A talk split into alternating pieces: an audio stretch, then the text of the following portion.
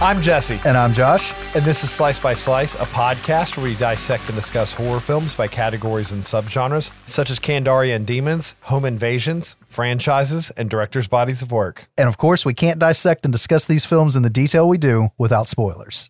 And this is episode 46 on Fede Alvarez, recorded on August the 5th, 2020. So, news, and yeah, it's Josh talking first, not Jesse. Halloween Horror Nights has been canceled for the first time in 30 fucking years. But what really sucks is this is the big, big to do 30 year anniversary. There was some certain icons that their their lore and their story they only come around every 10 years, and that was going to hit on this year. And they set up the tribute store, and there was footage of that, and it looked like they were really going to knock it out of the park. And we'll have to wait till next year. And it sucks. And what really sucks is this was the first year I was going to actually try to go with you, and we had a feeling it wasn't going to happen or not even be at its full capacity, you know? Yep. Do you think they'll move the anniversary stuff over to next year? the cool thing about it is is after x amount of years they stopped calling it on the year and they just started saying which one it was so technically it doesn't matter when it happens it's still halloween horror nights 30 Well, maybe it'll just be, you know, bigger, badder, and better next year. well my biggest issue is from all rumors it looked like we were going to get beetlejuice. So i don't know how that works with the licensing of the ips and if they'll still have it. Don't know if the billie eilish stuff will still be going on. Nobody knows. It's all up in the air but we've got at least another year to speculate. But if that wasn't tragic enough, we had a couple of deaths happen since the last episode. yep. We lost John Saxon on July 25th at the age of 83, and everyone knows him from Nightmare on Elm Street and Black Christmas. Those are the two I always go to, but I mean, he was in so many things. Yep, that really sucks. And then, you know, if that wasn't bad enough, on August 1st, at the age of 85, we lost Wilford Brimley, which, I mean, okay, Cocoon is the main thing that I always remember him from, but he's from The Thing as well. Yeah. But who cannot remember the diabetes commercials and the way he said it all the time? And, and you know, diabetes isn't a, I just did it. diabetes is not a joyful topic, but just the way that guy would say it and that, that fucking walrus mustache always brought a smile to my face. Yep, and and I totally agree, man. Because I never saw the thing all the way through until last year, and that's what I always remember, man. Fucking Cocoon, and those commercials. Yeah, I saw Cocoon before I saw the thing when I was a kid, and it, hell, we even watched that at your house with your mom one time. I. Yeah. so like, like I've seen it so many times when I was younger that I, I always think of him from that. It's just funny to me because that movie's so old, and I remember him looking old then, but he had to have been like fucking forty or forty-five. You know, what I mean? And the last little bit of news that I have for this episode is that Courtney Cox is confirmed for the new Scream movie as well. So we have both Courtney Cox and David Arquette confirmed. Now, if we could just get Nev Campbell on board, we have just about everybody, right? Yeah, we got rumors that she's shown interest, but uh, let's wait and see, man. In this day and age, I don't even rely on pre-production anymore. We need to be into principal fucking photography before I believe shit. And then you got to wonder if they're going to bring anybody in from Scream 4 because it's all one continual story. So, you know, you got that too. yep. I don't have any podcast announcements other than I have a feeling this episode's going to be a long one. Yeah, I'm just throwing that out there. definitely. no, no conspiracy theories or anything. It's just gonna be one of those episodes. It's going to be a fun one, though, I feel like. The only correction I caught is I was so tired by the end of what was a long episode and recording session for Josh and I. It wasn't by the time it was edited, but I, I believe I said Fede Alvarez instead of Fede Alvarez. So uh, sorry for butchering your name on the, the intro. You're not listening to me, but you know, it's okay. I still got your name wrong. Since the last episode, before watching Fede Alvarez movies, I watched all of you with my wife, so I'm caught up. I liked it. It did scratch the Dexter itch like I thought it was going to. It was a fun ride. Yeah, we, the wheels get a little loose towards the end. Yeah, yeah, it goes off the rails a bit.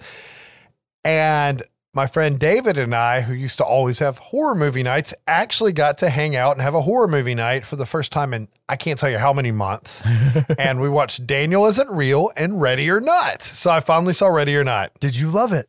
It was fun, but I'll probably never watch it again. Well, once it gets to the very end, you there's really no there's no payoff in a in repeated watching. It was enjoyable to watch, but even then, it was I don't know. I thought it was gonna be more my kind of movie. I could see how that team could make a good Scream movie because they're the ones making the Scream movie, right? Yeah. Like they had that vibe and that attitude, but I mean, it wasn't even really that much of a horror movie to me. No, it's it's like a I don't know. It's it's weird to actually put it anywhere. Yeah, yeah, yeah. But I mean, it was it was fun. Samara Weaving was great in it. I, I can watch her in like any horror movie she'll do. Everybody was great in it, really, but I like seeing Adam Brody in it because I don't know. It's the same attitude he had in Jennifer's body, and he was just kind of funny talking shit. Yeah. But have you seen Daniel Isn't Real? I I can't remember. I watch way too many movies, man. So I really liked it. I liked it more for the the first two thirds of the movie. I would say the the third act kind of lost me because it went a little extra crazy. It's definitely a at least watch once kind of movie. And when I figured out that that Daniel is Arnold Schwarzenegger's son in real life playing. it kind of blew my mind because you can't unsee the Terminator at that point. Okay, maybe I haven't seen this. You wouldn't know it, I'd feel like, unless somebody told you, but you can't like miss the the the face structure once once they say it. I mean, it's like a tall, skinny Arnold Schwarzenegger. But uh, have you watched anything cool? Um, we watched uh, a flick called Book of Monsters, and uh, it's a British film, and it's these. Uh, well, it's this little girl whose mom gets taken away by this creature that's featured in this spell book that her mom reads her stories out of. And uh, the monster comes back to take the girl on the eve of her 18th birthday. And she realizes that Okay. mom was a monster hunter and now she has to take up the torch. And like the first half of the movie's great. And then it hits this, like after the action starts, it hits this lull and never makes it back. But it's still worth a watch. It's fun. That sounds like something I might like. Yes. Watch it first and then I'll ask you something about it. Okay. It's either on Netflix or Amazon Prime right now is where we watch that. Clinger, which is on Netflix. It's about it's about this dude who accidentally kills himself trying to do a love thing for his girlfriend while she's in the process of trying to break up with him and then he's stuck with her haunting her. And uh like, Oh. she can see him and touch him but nobody else can and then these other ghosts come and she has to hunt them and it it it anyways. Um I watched the Ice Cream Man, the you know, the shitty Ron Howard's brother as the ice cream man. I can never remember that. That's dude's an name. older movie, Yeah, right? Yeah, yeah. I'd never actually sat. I think I it. remember that one when I worked at a video store being like uh, a VHS tape. It's that old, right? Yes, it's like 91, 92. Terrible movie. Is it? I'll tell you what movie I want to cover with him in it is The Wraith. I don't think I've seen that. Ooh, you're in for a surprise on that one. Sweet. He's not a major character. I mean, I guess he is, but he's not like the main character. Okay. Another movie currently on uh, Amazon Prime, which is an Amazon original, is Vast of Night, and uh, Okay. i- it's it's an alien movie with not much payoff, in my opinion. And the weird one here that we stumbled across is 92's Highway to Hell. Oh yeah, Kristy Swanson. Yeah, I love that movie. Yeah, Well, I say I love that movie, but I haven't seen it since the late '90s. It's the whole damn Stiller family's in it, and Gilbert Gottfried, and like, oh, Rob Lowe's brother, he's the other main guy in it. Wild movie. Any any horror fans listening, I don't know how I never saw this younger. Like, it's worth watching once just for how fucking absurd it is. I'm surprised you never saw it at my house. I actually had that one on VHS. I pop it in all the time. But yeah, that's that's it for uh, what we've been watching. You know me, I don't I don't keep up with much TV uh, or serialized stuff because that's the wife's jam, and uh, work's been hell. Uh, so not a lot of free time. Yeah, mine's been really bad the past week and a half. Barely had time to do this, but let's not go into a downer here. Let's let's go into some happiness. Well, I don't. These movies get kind of dark, but anyways, I feel kind of bad when we were wrapping up, or what I called wrapping up the like new, younger, modern horror director categories, and for some reason we hadn't gone into Fede, and he's you know one of my favorites probably right now. Like he's up there. It's him and Wan and Flanagan, but I guess it's just because he's only done the two movies really, and you know they were close together, but he hasn't put out like a movie that's written and directed by him in a few years, you know, and I don't know like. I, these movies are fantastic, and I'm finally glad to uh, cover them. But I'm I'm glad we are able to tack them on here at the end to covering all the the current modern directors. Yeah, and it's it's another one that you know as as we dig into it, we start finding out more about the guy, and uh, I like this guy. He talks like one of us, really. Like he could just hop in and, and it wouldn't sound out of place. And I, I think it's just because he's only done the few movies or whatever so far. So he, you know, there's plenty of directors who are like, oh, that guy's so nice. I want to drink a beer with him. But he still kind of just sounds like the guy that's like the horror fan that gets to make a movie. Yes, You know? so he's from Uruguay. He's I guess he's 42 now, so he's like four years older than us. That's probably why he's into some of the same movies. I was trying to find out like where he went to film school and whatnot, or if he even did go to film school. And all I can get is that it appears he got some sort of film degree in Uruguay.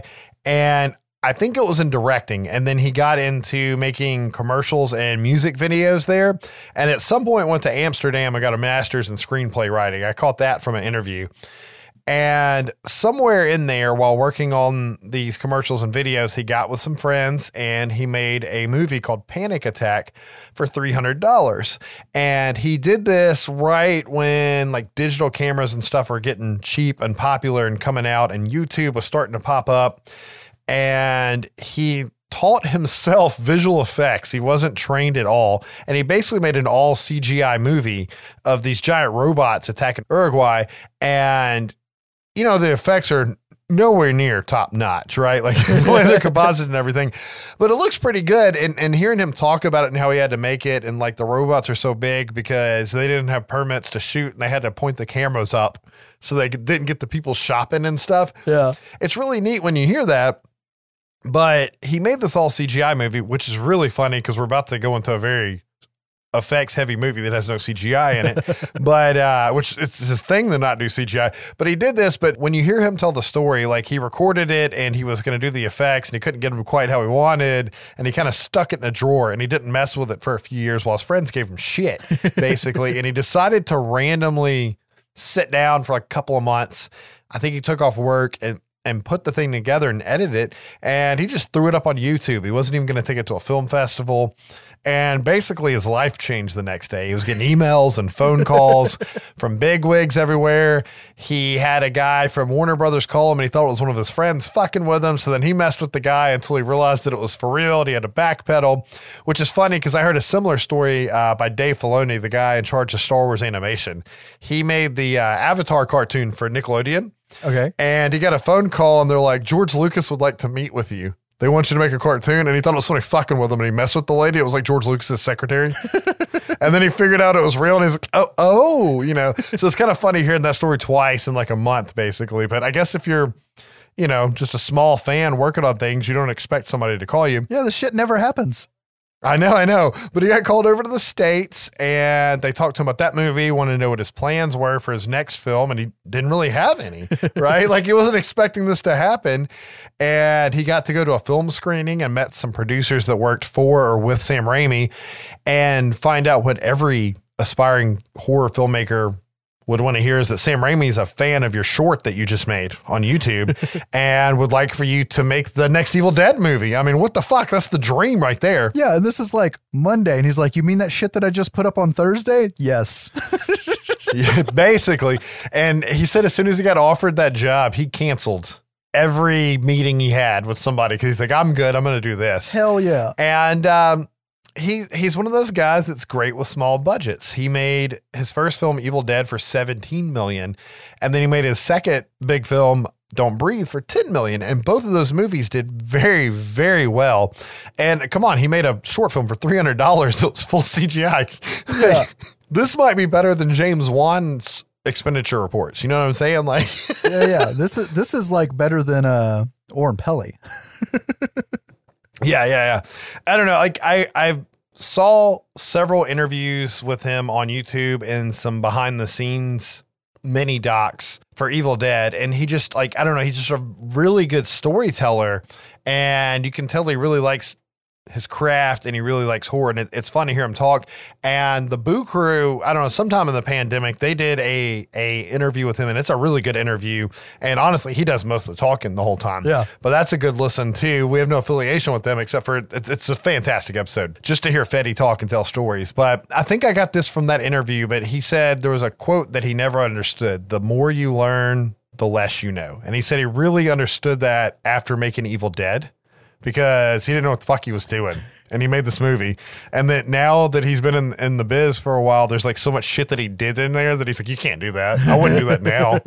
you know what I mean? And, and the fact that he didn't know he wasn't supposed to do that made him make this this natural film. Well, it's just like listening to Sam Raimi talk about making the Evil Dead. yeah, yeah. I mean, it, there's a lot of parallels there, and that's probably why Sam chose them. It's just really funny to me. Like, I saw Panic Attack on YouTube, and if you haven't seen it, spend the five minutes to go watch it. it it's it's entertaining, and it's really neat that he did that on his own.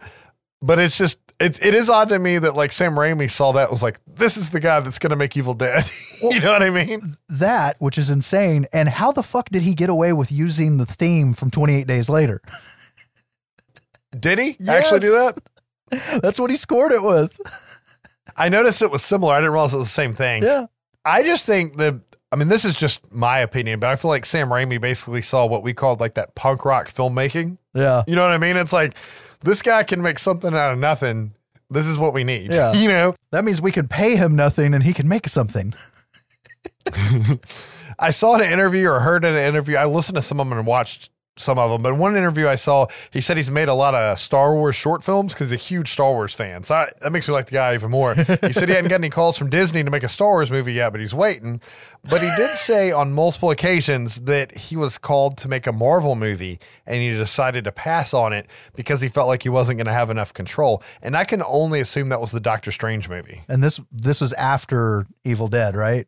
So it would Yes. it would time right around that time.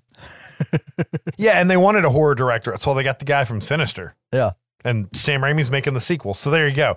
But it, it really fits. I never heard him say the movie, but I feel like it would have to be that one. I heard him say in one interview that he, he feels like he burned basically every bridge in Hollywood because he got offered so many jobs off of Evil Dead and he basically turned all of them down, right? Yeah. And well, we've heard that before with other directors, and they they move on to their next thing. And just like with him, he he bounces through two more movies, and now he's doing. He's a producer. Well, you know, all the shit's going on right now, but you know, he's he's his he's in there. He's he's not going anywhere as long as he keeps getting his shit out there. He's not going to go anywhere. So good for him for doing what he wanted to do. Yeah. And he's not just producing, he is doing a good bit of producing, but he's he's trying to purposely find young filmmakers with ideas and get them out there like he was. Yep. Cuz he's a guy that made a YouTube video at the end of the day and then randomly got hired, you know. He was working on the Labyrinth sequel, which I would have loved to see a Labyrinth from him, but that's apparently shit canned. Yeah. But I think there's a Texas Chainsaw Massacre movie. He might just be producing that one. That's in the works. I think a Don't Breathe 2. Like he's got some stuff coming, but one quote that I heard about Fede that I can't deny is balls to the wall horror. Yes. Yeah. When you're talking about Evil Dead, fuck yeah. That's their man. I'm saving it for after we go through the movie, but yes. And he, he has a writing partner that he works with. His name is Rodo Sayagues. I hope I didn't butcher your name, but uh, apparently they're friends and they they work on everything together. And technically, he has his own little team. He has a DP that he wanted to use on Evil Dead, but he didn't want to be that asshole new director that's like, oh, I got my own team for everything. Yeah. you know. So he waited uh, for Don't Breathe on that one. Yep. But um, I guess let's jump into the movie. So I'm going to start us off with 2013's Evil Dead Fuck yeah. which I was very scared to go see. I didn't see this one with Josh. I kind of wish I would have, but I went with a group of friends. I was scared to see it. I didn't read much about it at all because I was like, uh, who's going to remake Evil Dead? I know, You right? know, and it's funny if you hear interviews with Fede, he said the same thing. Like before he got hired, he's like, you know, there was all these rumors for years that somebody's going to remake it. And he's like, don't fucking remake Evil Dead. Don't be that guy, you know. and he got the job. And honestly, I can't think of a, a better person to have done it from what I've seen. If I think of all the current horror directors, none of them would have done the job that he did. I feel like. I agree. But he, he did his short film Panic Attack, and then he did Evil Dead, and then he made Don't Breathe, which he wrote and directed all of those with his buddy Rodo. Yep. And he most recently made The Girl in the Spider's Web, which I have not seen. It's a sequel to The American Girl with the Dragon Tattoo. It's supposed to be kind of out there and different. I kind of want to watch it just to see it. Yeah, I haven't seen it, and it's of course it's not a horror flick. It's more of a crazy ass action flick, Right. Is my understanding. But we we see that all the time about you know look at look at the arc of fucking James Wan. Yeah, the trajectory on that one's fucked. So, I mean, I, I heard him in one of the interviews after he made Evil Dead. He's like, I don't think I want to make a horror film for my next film, and he ended up making Don't Breathe. So he's wanting to reach out there a bit. Yeah. But as I said earlier, his buddy Rodo Sayagues helped him write the film, and I think he wrote every movie that I just named. So I'm not going to go through them again. But I think those are the only things he's done. He always works with Fede. Um, our star here is Mia's Jane Levy. And I remember seeing her on Suburgatory, Yep. which was a sitcom my wife watched. And, you know, she's got this like cutesy little, you know, teeny girl attitude, right? On that show.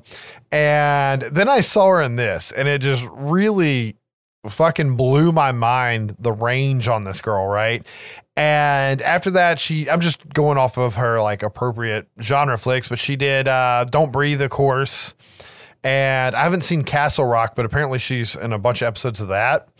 And m- most recently, my wife and I have been watching Zoey's Extraordinary Playlist, which is kind of funny. It's one of my wife wanted to watch, but basically everybody around her breaks into karaoke singing to her, and she's the only one that can hear it. And they're basically telling their soul to her. It's pretty funny. Huh.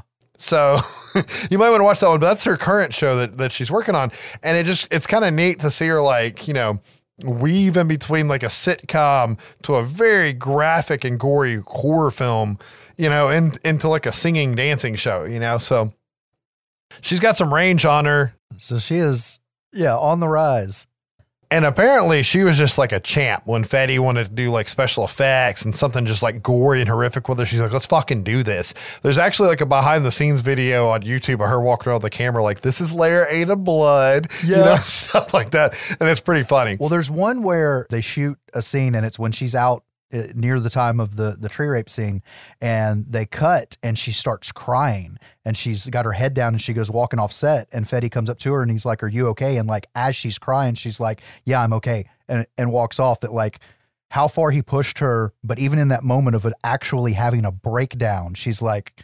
Yeah, I'm okay. Like she she really went there because she knew it needed to go there. If it's the interview I'm thinking of, she had like so much mud and fake blood in her eyes, she actually couldn't fucking see and was like running in, into the vines. and that's why she was crying. And she's like, We've been doing this all day and I can't fucking see. Because Fede's like, Are you all right? And she's like, Yeah, let's just go with it. You know, like, and, and I'm going to try to get to that as we go. But Fede did things to get reactions out of his cast. And that seems to be something that he likes to do to surprise them. Yep. Her brother David, though, is played by Shiloh Fernandez. And apparently he was on Jericho, which I know that's a pretty big genre show that I hadn't got into yet. And I had seen him in Red Riding Hood. But a movie, a horror movie that he's also known for is Dead Girl, which is one of them. I have it like sitting at the house waiting for us to cover it when we come around to a category where I can fit it in. So I haven't seen him in that yet. But I mean, he plays like the dotiful, like would be hero brother in this very well Yeah. Somebody that kind of blew my mind as I watched the movie because he started off really annoying and me not liking him, and then he basically turns into everything the audience is thinking. And the comic relief in a serious way was Lou Taylor Pucci as Eric. Like this guy in this movie. He, I saw him in You recently, obviously, because he's in season one of that, Oh, and yeah. he was in American Horror Story 1984. He's like the camper guy, like from the past, Oh, right? And he's in a bunch of other stuff. But those are like his genre things that stuck out to me. But his character, like, he looks like he's from the 70s, right? Like the way he's dressed and the long hair and the beard. And apparently that was intentional. Like the beard thing, like he he was like, I'm gonna grow they wanted him to have long hair and wear the flannel. He's like, I'm gonna grow a beard and shit out so we can just like kind of fuck with this timeline a bit. You know, like he wanted to look that way. And he's such an ass throughout the movie, but at certain points, he's the guy that's like, You fucking idiot. This is what's happening. You know, so so he was fun in that. And uh, we got Jessica Lucas as Olivia. And I remember her from The Covenant and Cloverfield. Apparently, she was on the show The Cult on CW, which I like the idea of it, but I, I never saw it. I think that might have been one of them that went straight to their streaming service. Okay. And I was looking, apparently, she's a big character on the Gotham show, but I've only seen like half of the first season of that, which was a good show. I just didn't have time to watch it. So Yeah. I'll probably go back and, and marathon it. And the funny one to me is the name that people recognize the least is probably the most genre actor actress out of all of them and that's elizabeth blackmore who plays natalie right? Like a lot of people are like oh i've never seen her or anything. And then i'm like well she was in legend of the seeker right? And i, I talk about Yeah. who she is and that like oh my god you know? And then i knew her from the vampire diary she was a great character on that. Ah. she was on the last season of Supernatural, not the most recent one, but the one before. She's like the British head of the Man of Letters. Like she's in like all these genre shows, so it's kind of neat. I mean, I, I guess that's why some people don't recognize her because not everybody watches TV shows, right? Like some Yeah. people are just movie people. And the special effects, I did not see like it's this team or this or that that that made this movie, but the special effects in this movie are fucking fantastic. The makeup, everything. And I've never even heard the words touch up CGI used. like Fede wanted everything in camera. So, I mean, they could composite, obviously, because that's still that's not cheating. Yeah, Right. agreed. But as far as I know, everything is done with prosthetics and makeup and compositing. And I'll try to to touch on that as we go. But recent horror flicks, man, this is some of the best fucking special effects I've seen. oh hell yeah. But the movie, you would think Blumhouse, but no, it's Ghost House Pictures, duh, because Sam Raimi is the producer, right? Yes. Along with Rob Tapert and Bruce Campbell, I believe. Yes. And in my opinion, this is one of the best remakes ever. I dare say. I I go back to what wasn't being said when the movie was being made and first came out, but was later said that it's it's not a remake. It's just another another story at the cabin. I'm okay with that. I'm going to get back to that. Okay. They refer to it as a reimagining of the film, but I'm going to kind of go into it in a minute about how it kind of fits in the timeline as well. But they, they very specifically did not want it to be an actual reboot. And there's so many little nods in this movie that you can tell there were fans making this film. Yes. Fede wanted everyone to have their own little signature in the movie if they could, like certain things they did. Like the guy that, that did the score randomly throws sirens into the music. And it is so fucking disturbing. And I mean like air raid sirens, especially at the end when the blood's raining down. And it's so fucking awesome. But he had like special effects people do things like that. He somebody came up with the demons having this nervous tick. Like he's like, we're making an Evil Dead movie. We're all fucking new. Everybody put your stamp on this. Right. so I thought that was really neat. Yeah. And apparently the cast was miserable the entire time doing their own practical effects and like stunts and the shit he put them through, but like a fun kind of miserable. Just like the original. Punk rock filmmaking. I'm going to go over a bunch of little random tidbits and I'm going to try to dive into the movie. I don't know why, but I'm going to go like way deep into this movie, deeper than some of the other ones because I just I like this movie. It's really fucking fun. We were going to save it for our remakes and reboots, but I mean, you, that's honestly why I, I waited on doing Fede. I'm like, out of his two movies, one of them was a remake. We can't do it. Yeah. We fucking threw that rule out the window. So now I get to throw him in with the young directors category. so uh, let, let's throw as many little nuggets in as we can. I'll do the rest as we go. They used three cabins to film the movie a real one and then two sets that they could just completely obliterate and destroy with good reason. I don't know where I would fit this into the synopsis of the film, but if you pay attention, everybody's names are David, Eric, Mia, Olivia, and Natalie. Take the first letter from everybody's name, Demon Yep. Done on purpose. Fede said that that is the easiest way to come up with names for a movie and make them sound different is just pick a word and then do that. And I'm like, I know what I'm going to do if I ever make a film. That shit's fucking genius. and you get the little joke of it being demon in there. The film was originally rated NC 17, just like the original one. And everybody was okay with that, but the studio required it to have a R rating for it to get a theatrical release. So they went with it. Because Fede and Sam didn't give a fuck if it was NC 17. And with some of the shit we've seen, even in films from around the time and after it, I still can't believe what's in this movie with an R rating. Oh yeah, yeah, I agree. The book is called the Naturom Demonto instead of the Necronomicon, which is what you hear it referred to in the reels in the original movie. Yep. So uh henceforth it will be known as the Necronomicon. That's still I refuse to not call it that. That is yeah. still a yep. The movie actually takes place in the same universe as the original Evil Dead, and the tie between the films is supposed to be Mia sitting on Sam Raimi's old car, Yeah, right? the His old Delta. Delta 88. Yeah, it- it's supposed to be the same one Ash drove there when he fucking died, and it's just still sitting back there. So that's kind of neat. There's a lot of rumors on the internet that Diablo Cody polished up the screenplay, and it's that's like a half truth. In actuality, Fede and Rodo were insecure about their script and wanted a pro to look at it. And Diablo Cody is a friend of Sam Raimi's and a huge horror fan. So they let her take a look at it and she wrote a draft. And Fede said it was good, but it was not his voice. And he just liked his better. So he decided to go with his. But hers was like just a different version of it.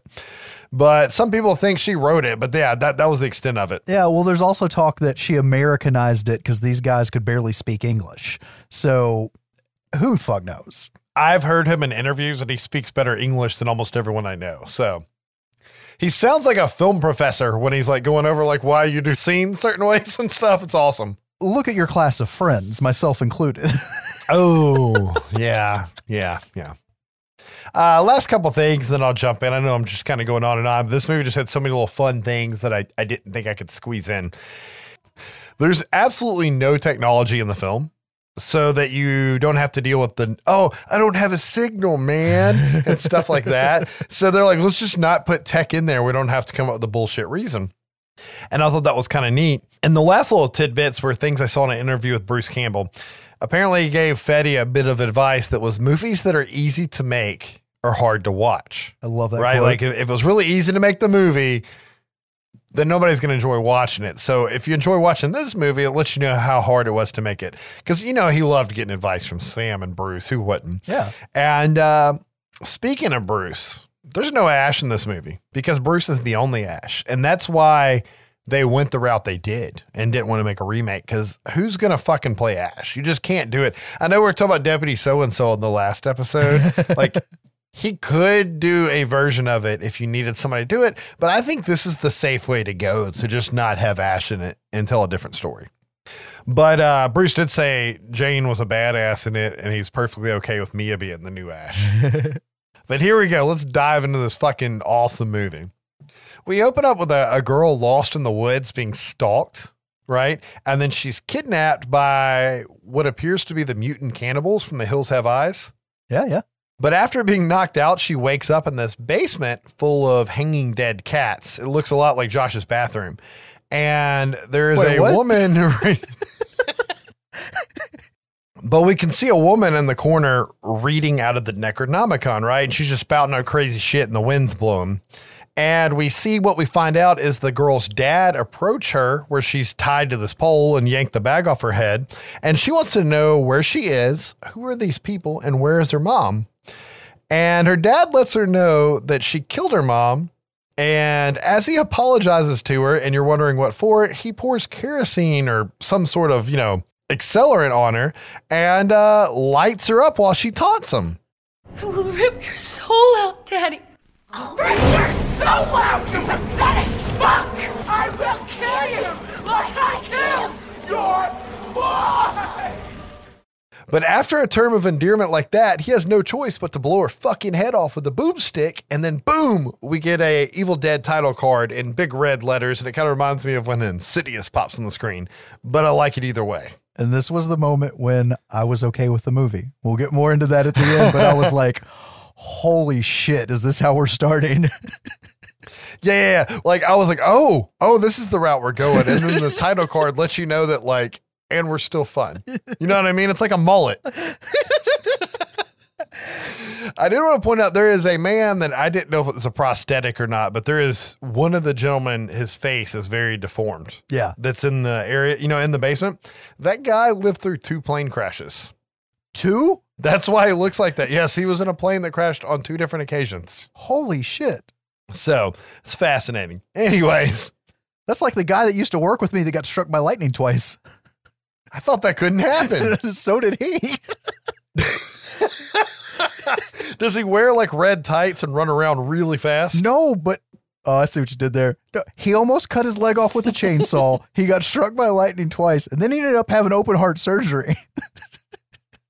Jesus. Remind me not to ride in a car with this person. but at this point, we're introduced to our new cast as we get the what I like to think is overused upside down aerial drone shot flying through the woods. It's in so many fucking movies. But Yeah. apparently it was an homage to the original Evil Dead and the way Sam Raimi did it, but it's just used so much in movies I get sick of seeing it. yeah. So you got that. I want to say uh, Cabin in the Woods, Midsummer. Exactly. And those are just films we've covered on this podcast recently. But the uh, drone camera zooms in on this non Delta 88 looking Jeep that's driving through the woods to a dun dun dun creepy cabin in the woods, right? And we see David and his girlfriend Natalie get out of their Jeep and they meet up with Olivia, who we find out is a nurse, and Eric, who we find out is an asshole at this point, right? and I do want to point out that apparently a lot of the scenes cut from this movie were of Natalie for for length Okay. because she was like the innocent, compassionate one the whole movie. And she was supposed you're supposed to like really love her character and see that she cared for all of them. And Fede hates that they had to cut a lot of it, but like the movie was just long and it was, you know, it was just some character pieces. And uh, she gets it pretty bad later in the movie, but that's because Sam Raimi was on set and he told Fede that the innocent must be punished. Those are the rules. So we see David head out uh, behind the cabin and we see his sister Mia wearing Linda's Michigan State sweater, right? Yeah, yeah. From the original. And setting on Raimi's Delta 88. So we got two Easter eggs thrown there. Once it's about to be three. but we find out that she has a drug addiction problem and that they're all there at the family cabin to detox her.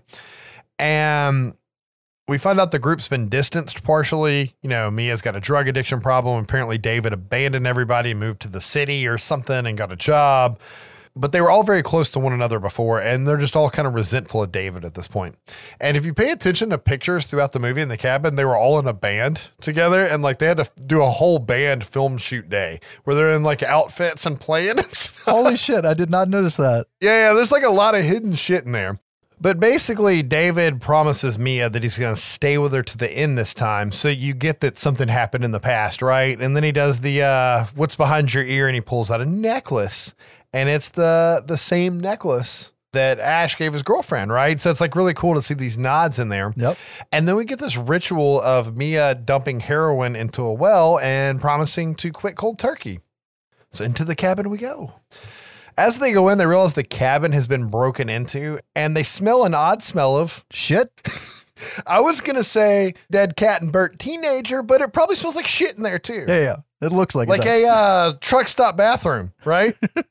Inside, David and Mia have a heart to heart about their mom, a lullaby that she would sing them, and her dying of cancer or something, and David not being there.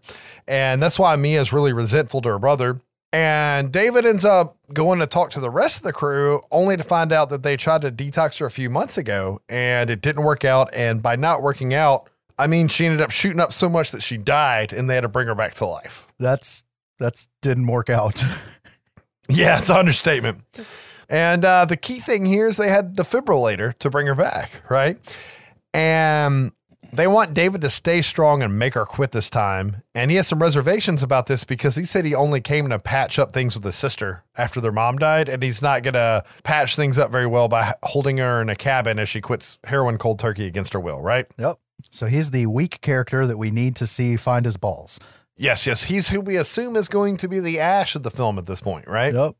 But Mia goes into withdrawals hard and quickly in this film. But luckily, since they have an RN on site, she can help take care of her, right? Like give her different sedatives and things like that a- and, try to make her feel better about all this. But Mia can't get away from the smell that she can smell that just smells fucking terrible. It's a shit you're referring to earlier, but nobody else can smell it, right? And they argue with her until they end up finding a hidden basement door under the rug. What's your medical diagnosis now? It fucking stinks. And apparently, these people have never seen The Evil Dead because they decided it's a good idea to go into the creepy basement in the cabin they just found under the rug, right? Exactly. But inside, they find the smell of burnt hair, a room of dead hung cats, some shotgun shells, and the fucking Necronomicon wrapped in barbed wire. Apparently, Lou improvised a lot of Eric's lines in this movie, and sometimes they lost their shit filming. Like when they walk down, and he goes, "Smells like burnt hair in here" because they burned the girl. Yeah. but that wasn't in the script. And apparently, he did shit like that, and they'd end up losing takes from laughing. But it's it's a good line. I liked it. It's like burnt hair and mango chutney. the fuck?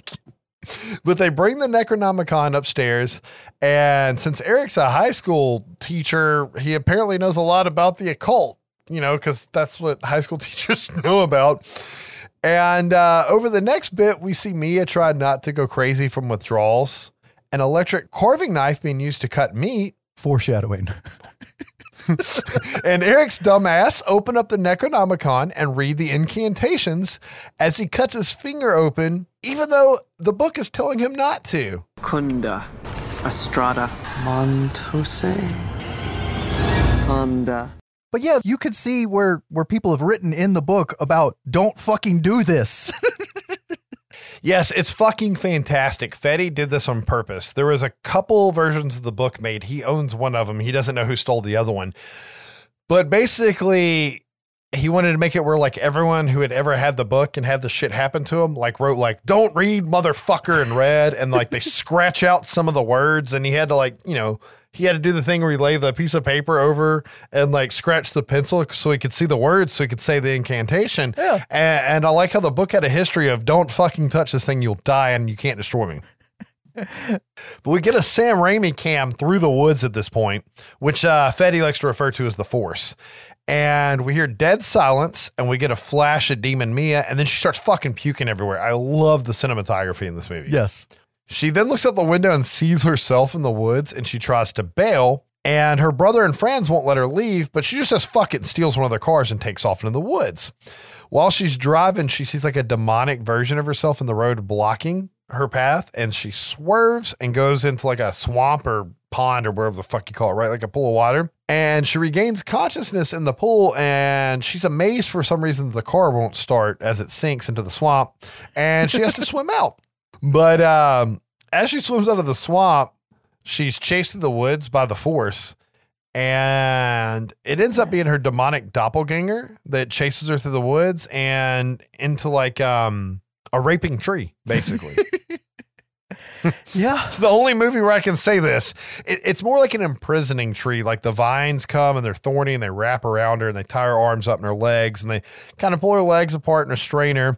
And the demon version of her appears and spits out another thorny vine that ends up, well, crawling inside of her. I guess the most tactful way I can say this. Yeah. And this shit was a lot more rough to watch than the original tree scene. Oh, yeah. It's all dark and fucked up looking, okay? but they find me outside and they bring her into the cabin. And this is actually a edited scene because originally they had Mia kind of limping in with blood running down her legs. And they had already gone dark and graphic enough. So they decided they just, you know, let's just appear in the cabin at this point. And basically, everybody thinks she's just going crazy from the withdrawals and imagining shit. But she tries to talk her brother into getting her out of there because she thinks something's evil in the cabin with them, but he denies her request. Have to get me out of here. But things just start to spiral downward from here. We see David try to clean up all the dead cats in the basement and take them outside and throw them in the trash, but he finds a pool of blood and it leads to his dead dog, Grandpa, that he brought, who's had its skull beaten in by a hammer. And when David's looking at the dying dog, he gets a vision of his sister viciously beating the dog's skull in with a hammer, and it's disturbing as fuck.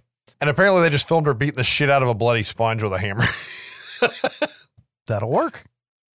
But he goes to grab Mia to go off on her, and he finds her in the shower, basically boiling her skin off with scalding hot water. Yeah, they got that same water heater as they had in Halloween 2 for that therapy tub. Jesus Christ.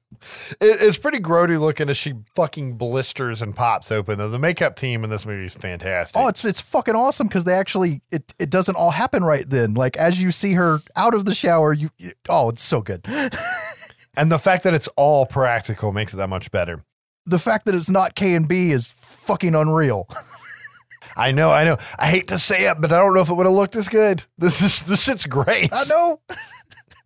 This movie is the best modern example of practical effects being the fucking best, in my opinion. And I know we've said that a lot on this podcast, but this really is because I had no idea how much of this wasn't CGI until recently. and I'm like, Jesus Christ, why does it look so good? Because it's fucking real. Right, right, right. But uh, David tries to drive his sister to the ER and finds the bridge is washed away from a flood. And he looks back at the car and she gives him like the creepiest fucking smile. Yeah. Right. And if anything was done with CGI, I would have thought it was the water rushing through. But I found out that when it rained really hard, that bridge actually got overflown with water like that. So they waited till it rained and filmed the actual bridge. What the fuck?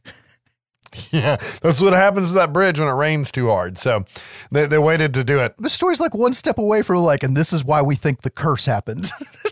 That's what he said on the commentary. He said it was actual fucking water rushing over the road there. So Holy shit. But they head back to the cabin, and Olivia gives Mia some sedatives for the pain from the third degree burns all over her body. And they start playing the blame game on why shit has gone awry. And then we remember that Mia is a junkie and has hardcore drug tolerance because she comes walking in the room dragging a shotgun behind her and has a Japanese ghost girl tick, right? And that was one of the signatures that they added on and uh, she blasts her brother in the arm. And then we see the Raimi cam charge through the door, and we start seeing Mia scream. You are all going to die tonight. At this point, you know Sam Raimi was more than just a producer on this film. Actually, from what I could tell, this was a lot of Fede. So Fede wanted a lot of real reactions from all of his cast members, and I'll try to bring them up as we go along. But he would let them know the general idea what was going to happen, but not explicitly. And for this scene, they busted the windows and doors open and turned on a shit ton of fans and just chunked debris in. Yeah, yeah, yeah. Oh, no, no, I mean the cinematography. There's so many shots in this movie that feel like Sam Raimi. Oh, I got you, got you. It's just it's it's really creepy looking. It's like you said it best earlier. It's because it's real. Yeah. There's actually wind blowing and debris flying in the room and her screaming. Yeah. And it just looks fucking awesome. yeah, it's great. Oh, and another little thing, uh, they used actual original like demon voice speaking audio from the either the first Evil Dead or Evil Dead 2. I think it was the original one. No shit. Like after she screams, yeah, you can hear it start talking in the background. So, which I think might have been Ivan Raimi or something. I'm pretty sure it was one of his brothers. But anyways, she ends up tackling Olivia and puke all over her face until she's thrown down and chained in the basement. And they actually like forced a tube and I think a bladder into Jane's mouth and throat and made her bite down and squeeze on it and just force all that shit down into fucking Olivia's face. Nice. I mean, it was supposed to be fucking absolutely terrible for her. And this is the kind of shit you get out of Fede's movies. He's like, hey, this is gonna be really fucked up what I'm gonna do to you, but it's gonna look great. they do it. Earlier when Mia was running through the woods, it was the the force chasing her, right? Yeah. And we covered on the Evil Dead episode. uh, Originally, it was like Sam and, and the cameraman with the camera nailed to a two by four running through the woods, right? Yep. And this one, they actually had zip lines running through the woods with the camera rig mounted on the zip line. And Jane ran and let the fucking zip line chase her down. It's not like they could stop it. Yeah. So she's running, and if you watch the behind the scenes, it's right on her ass, and she dives behind a tree at the last second one time. And she said they said cut, and she looks at the producers, and they're holding their their faces like, "Oh my god, you could have just died," because she wanted it. She paused and she let it get extra close to make it look cooler. Yeah. They're like, dude, dude, insurance guy's here. Not that day.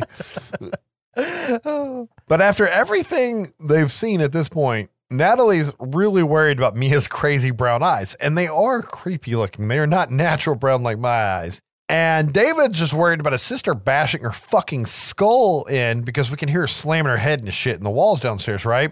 And he wants to dose her more. And Olivia's like, I gave her enough to put down a horse, which I mean, she does hardcore heroin, man. That's not enough. and um, Eric thinks they accidentally did this with witchcraft and that sedatives aren't going to do shit. I wonder why. Did you read a book while you dripped blood on it, Eric? Yeah. You're the asshole. Yes. I think we covered that at the beginning. He's the asshole. Yeah. Um, but Olivia decides to go get the sedatives and she goes in the bathroom. And as she looks in the medicine cabinet mirror, she gets a glimpse of her reflection, but her face is all fucking cut up, right? And we see a flash to the Necronomicon and it shows someone getting their face cut off. And somewhere in here, Eric noticed that there was a page with someone pouring boiling water on themselves and a tree vine going up in between someone's legs. Yeah. Right. So the book is basically depicting this as like a ritual. Yep. And these things have all happened, right? What happens next? Oh, let me tell you. Uh, Olivia tries to head out to Mia, but she ends up just stopping and freezing in place and gets the the nervous tick. And she relieves herself of some of the least healthy piss I've ever seen in my life. It is so brown and orange as it runs down. And um, apparently it was a stunt double pissing themselves there. I'm sure it wasn't actual piss. I would But what's really not. neat is they had a they had a harness rig on her with a line and they had her just walk and just fucking yanked it and stopped her. Oh, okay. That's why it's so creepy and unnatural looking because the person didn't know when they were stopping and they couldn't keep moving. It's, it's Ah. really cool, like the little things done in this movie with a small budget. But Eric decides to go check on her in the bathroom because she's taking too long and all the lights are out and it's dark. And I, I think they're kind of like flashing on and off. And you can hear this terrible sound of flesh getting carved. It is so fucked up. and as he gets close, you can see that Olivia's cut off her own cheeks, right? And you can just see her exposed teeth and gums and shit. And she's got the crazy brown eyes. And he tries to like backtrack away and he slips on like a hunk of her flesh. Yes. Just And so good. And he falls on the ground and she dives on him and stabs his ass with some broken glass and then violently stabs him with the hypodermic needle. I don't like needles. This scene fucked me up a little bit. This, mm-mm. you, what could you after? Yeah. Yeah, uh-uh. I know. I'm getting there. I'm getting there. but he ends up smashing her head in with a toilet tank lid, right? Because it fell off earlier. And then we have to watch him pull the needle out of his eye. And that's the part I'm sure Josh is fucked up about. Yes. And it was just sleight of hand. You know, he just sleight of hand palmed it and did it. And apparently they were talking about like him and Fede were showing each other their like sleight of hand card tricks offset and stuff. Really? So they a lot of his effects are just done with him palming things, apparently. And um, I don't remember where it was in the movie. Speaking of sleight of hand card tricks, there's a scene in the movie where Eric's playing solitaire on the table. Yeah, yeah, yeah. And if you look at the cards and the order they're laying in, they're the order that God was it Linda?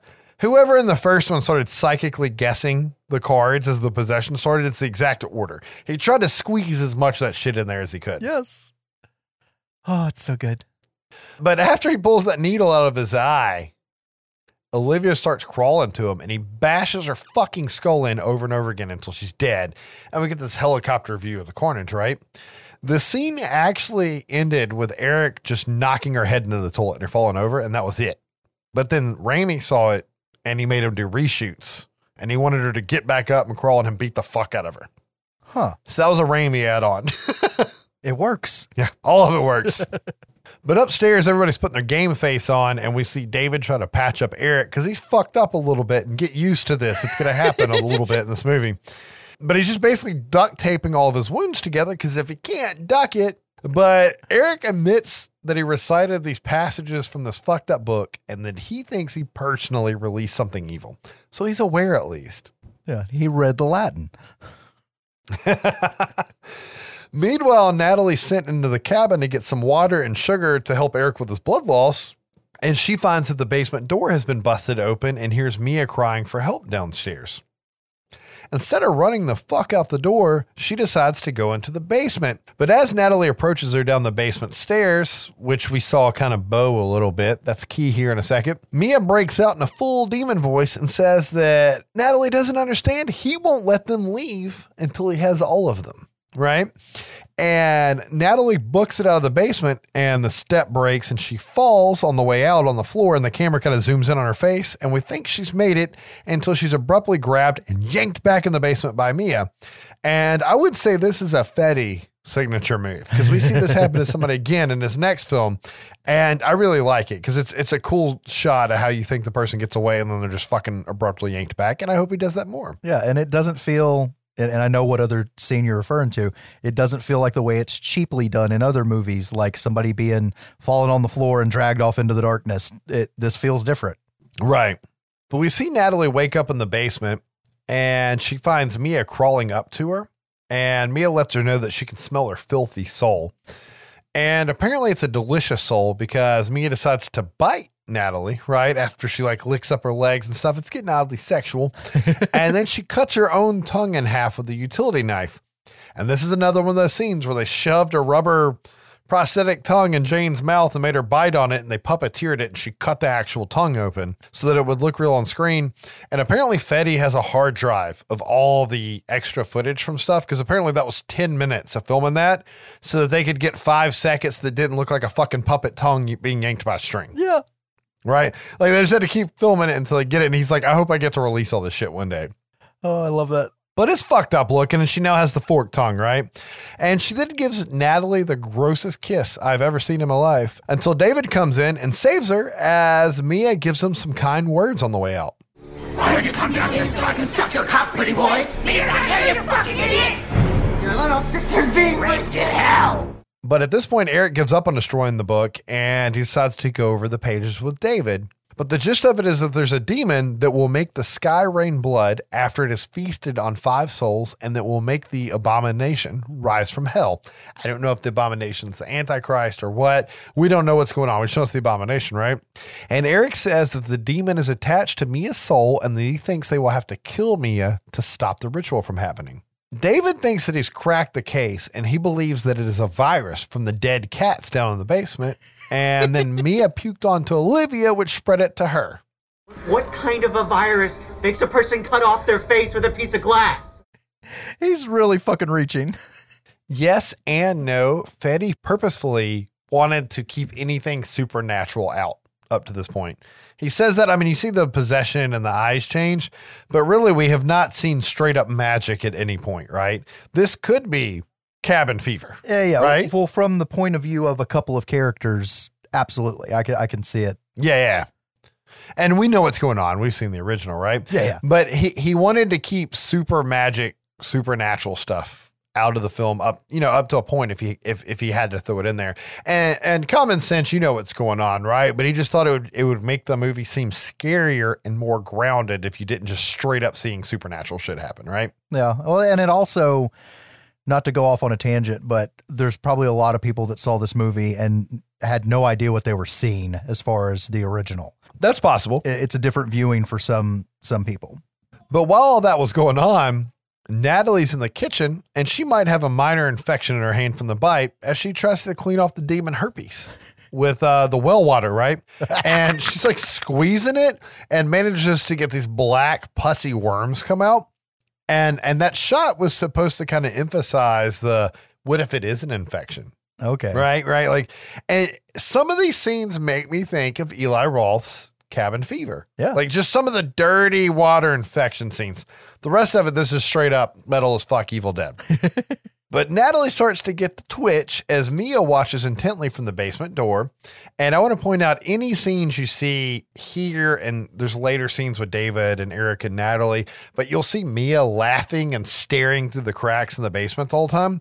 They basically spent a whole day filming Jane tied up making crazy faces and shit so they could reuse all of it later because like this scene she wasn't present and they're like she's the bad guy right now we need her to be present at all times Yep. it's a nice little level of detail there That's smart fucking shit. but at this point natalie decides that this thing has to go and she cuts her own fucking arm off with the meat carver we saw earlier and she's hardcore and this scene is fucked up Yeah. Yeah. Yeah. yeah. And they shot it by her sitting at an angle where you couldn't see her left arm from the camera's point of view, and a guy hiding in the cabinets behind her, holding up a prosthetic arm with, I think, our actual human hand at the end moving. And the arm was made to act like flesh and actually had a pipe in it with blood running through it that was supposed to be running like a heartbeat. And then Fede decided to crank that shit up to 11 Yeah. and they just they actually gave the actress the meat carver and made her cut through the prosthetic arm. And when she hits the pipe, the blood fuck the blood fucking sprays all over, and it is it's beautiful, man. Yeah, and her actual arm, the way it was pinned behind her, had fallen asleep, and like she was having psychosomatic problems of this. This isn't my like having to tell herself that it wasn't her arm when she went to do it, and oh, it's Yeah. it's so good. It's just really cool, and and sometimes the cast only knew part of what was happening, and he did certain things to psych them up on purpose as well. So it, it's just crazy how all this played out. But apparently, this wasn't a GFCI outlet because as the blood starts to pour, all the power is blown out in the cabinet when when the fucking sockets so hit. Okay, so okay, the kitchen remodel in Sinister Two really really fuck. You've been looking at, at shit to make sure that doesn't happen to you, right? I got small children, man. You don't know what'll happen. oh shit. But uh, David and Eric find her, and they decide to break out some actual magic to save her life and patch her up with some duct tape, right? Because that saves all in this movie. and uh, David just starts saying that everything's going to be fine, right? And Eric questions his version of fine. And Eric in the movie a little bit before this and up to this point, he's supposed to be like the audience and what we're thinking. Right? Yeah, yeah, it's gonna be fucking fine. And earlier when he's like, yeah, yeah, yeah, viruses make people cut their faces off, right? Like he's supposed to be us yelling at David. He's supposed to be reason and logic. And he went from the asshole to being us. We bonded over the eyeball incident. but Eric goes over the text and he finds out that a live burial, full dismemberment, or purification by fire will kill Mia and cleanse her soul of the demon and solve all of their problems. And that explains how this chain of events was stopped at the beginning of the film because they did the uh, purification by fire, right? Yep. Do you count as dismemberment if you blow a head off with a shotgun? I don't know how that works. I don't know the science behind it, but I, I think that's just uh that's like that one extra shot in the head. Even after you think you've done Ah. it. Yeah, yeah, yeah. But uh, David thinks that Mia might just be mentally ill like their mother was, and Eric thinks that David's just a pussy, basically. And he decides he's going to burn this mother down and save the day. And as he gets up, Demon Natalie comes in with a nail gun, like it's fucking Lethal Weapon 2, and unloads that shit on Eric's ass. And she manages to clip David in the process somewhere in there too. I think she gets him in the leg. Yeah, yeah, yeah. But after getting shot up, Eric tries to make it to the shotgun that's in the room that they found earlier. But Natalie comes in and one handed beats wholesale ass on him with a crowbar. Oh, dude, the hit through the hand. It's just graphic as fuck how you see like his finger bend and stuff or fingers when the crowbar comes in.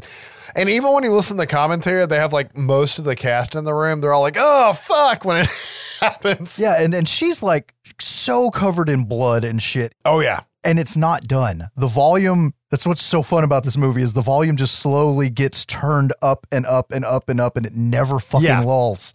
Anyways.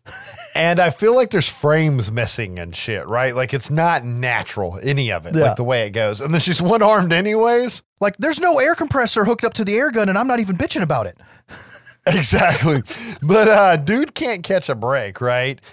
Until David manages to blow Natalie's arm off with a shotgun and maybe save Eric. He looks pretty fucked up at this point. But now he's extra mangled and bleeding out on the ground, right? And somewhere in there, I think the nail gun nailed his hand to his chest, and that was Lou's idea. He's like, Fede, what if what if I caught a nail in the hand and it stuck it to my chest? He's like, that's badass, That is dude. great. And apparently a lot of the actors did that. Like Jane did that sometimes. She's like, what if we did this to me? And stuff like that. and he, he just thought it was really funny because he got all these young actors and he's like, you can't do this shit with the experienced actors. No. Like Natalie had to sit in the floor for like 10 hours to do that arm chop scene. He's like, if I bring an experienced actor in here, they're going to say, fuck you, do it and post the CGI. Right. but he's like, they let me fuck him up and they came up with ideas to fuck themselves up worse. I'm paraphrasing, of course. Yeah, but yeah, that is a team fucking effort. But Natalie ends up crawling to David, crying for help, and then dies in his arms. And this goes back to Fede wanting it to not look supernatural. Like all the possessed people can just die. Yeah. Like a human could. They take an extra beating. I'm starting to worry about Eric here, though, because is he possessed? Motherfucker can't die, right? but David drags old Gimpy out to the car and he tells him he's going to do what he has to do, right? We see David go inside and start pouring fuel all over the cabin, especially over the basement door. Yeah, yeah. And he lights a Zippo to burn this mother down. And then Mia starts singing the lullaby that their mom would sing them that she sung earlier, right?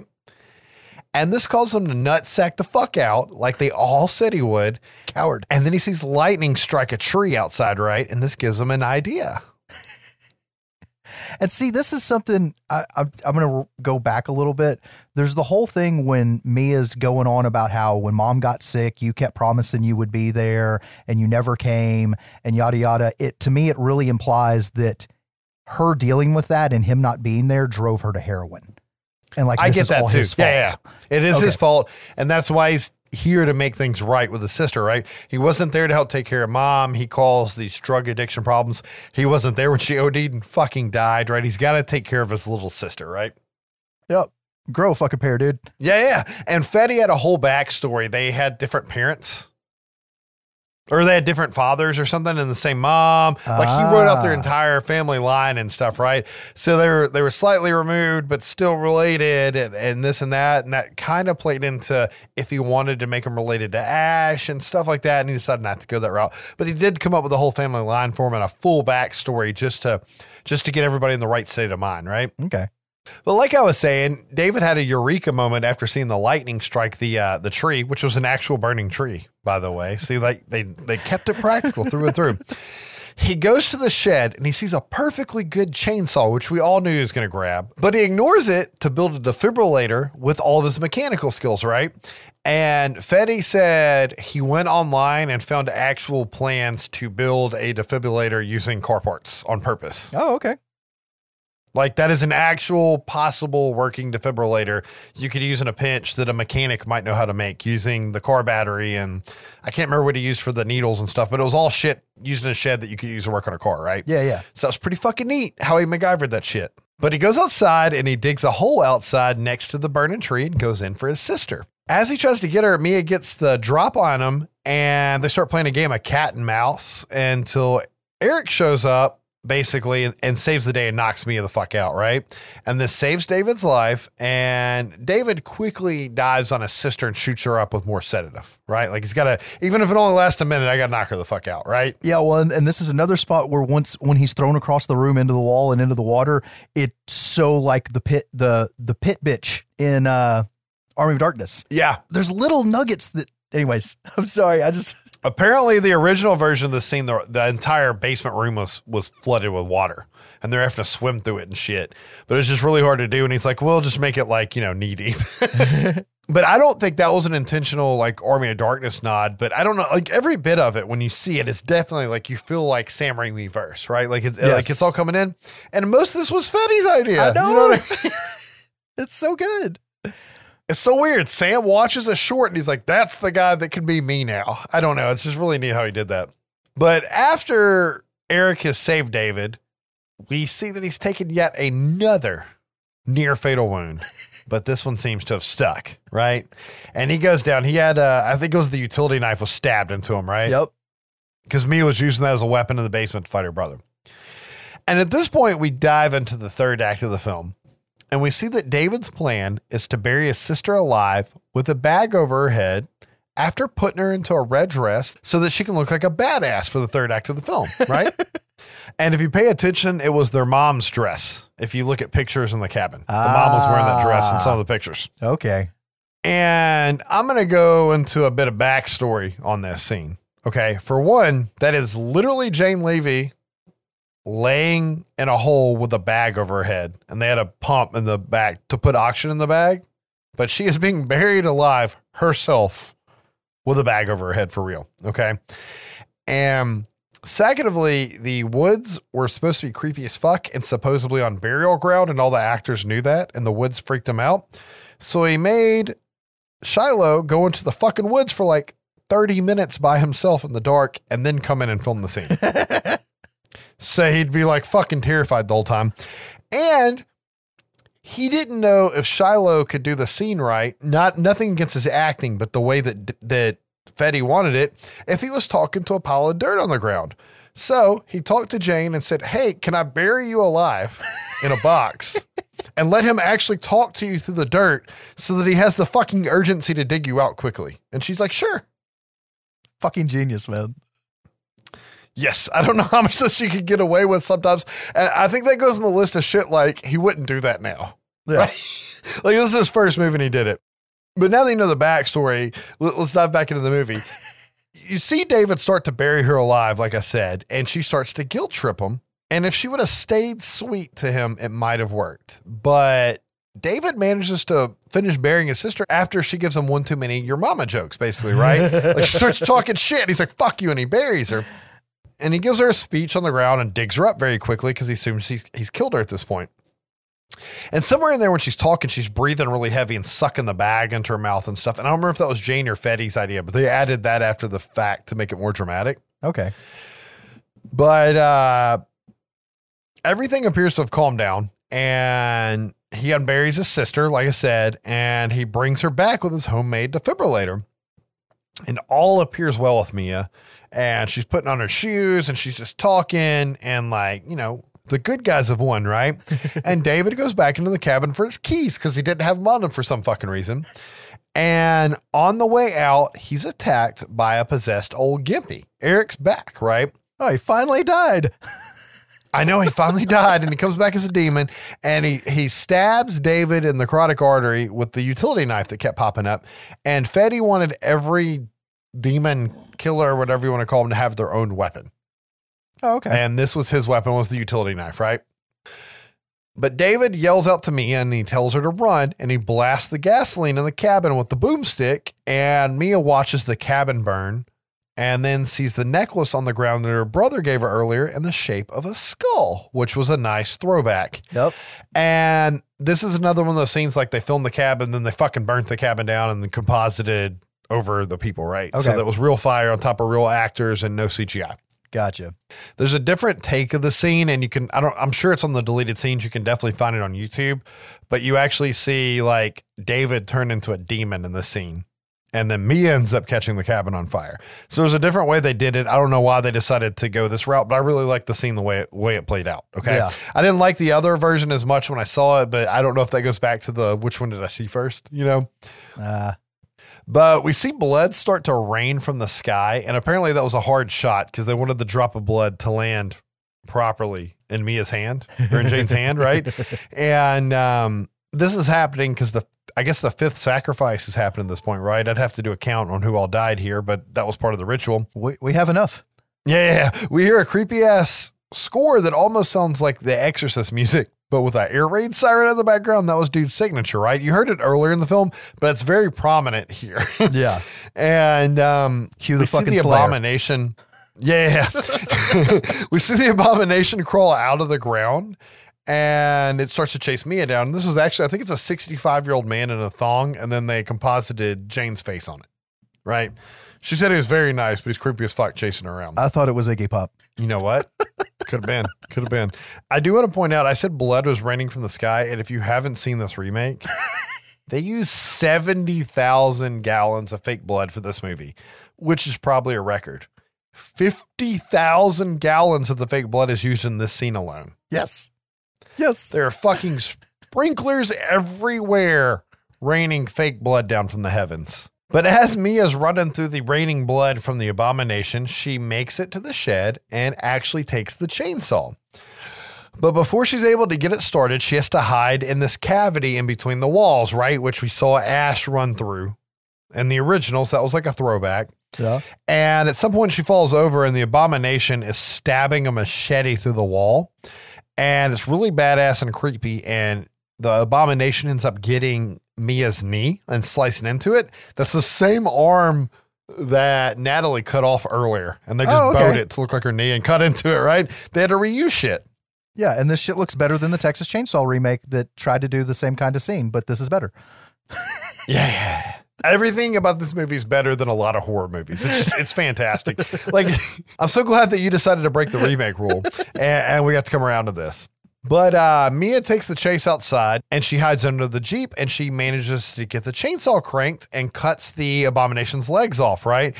And she tries to crawl out from under the Jeep until the uh, abomination does this one handed flip of the Jeep and flips it over onto Mia's arm and it's pinned, right? And they actually hydraulic lifted the Jeep and stuff with Jane there. I can't believe they got away with that. But Mia's stuck as the abomination crawls around until she decides to rip her own arm off. And this is gnarly as fuck looking, but apparently Fede was so worried about the scene that he's like, I'm yanking the arm. Oh, really?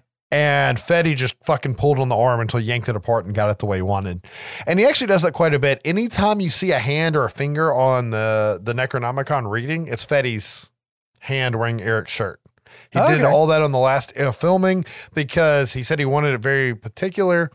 And it's terrible for an actor to sit there and try to flip through a book and then a director say, no, no, no, to the left, you know, stuff like that. So he did it himself, right? No, point at the other fuck. Yeah, yeah. but uh, she manages to get up off the ground, get the chainsaw up with one arm, and crank it right as the abomination crawls up to her. And the abomination lets her know that it's going to feast on her soul. But Mia's not having this. Based on this motherfucker.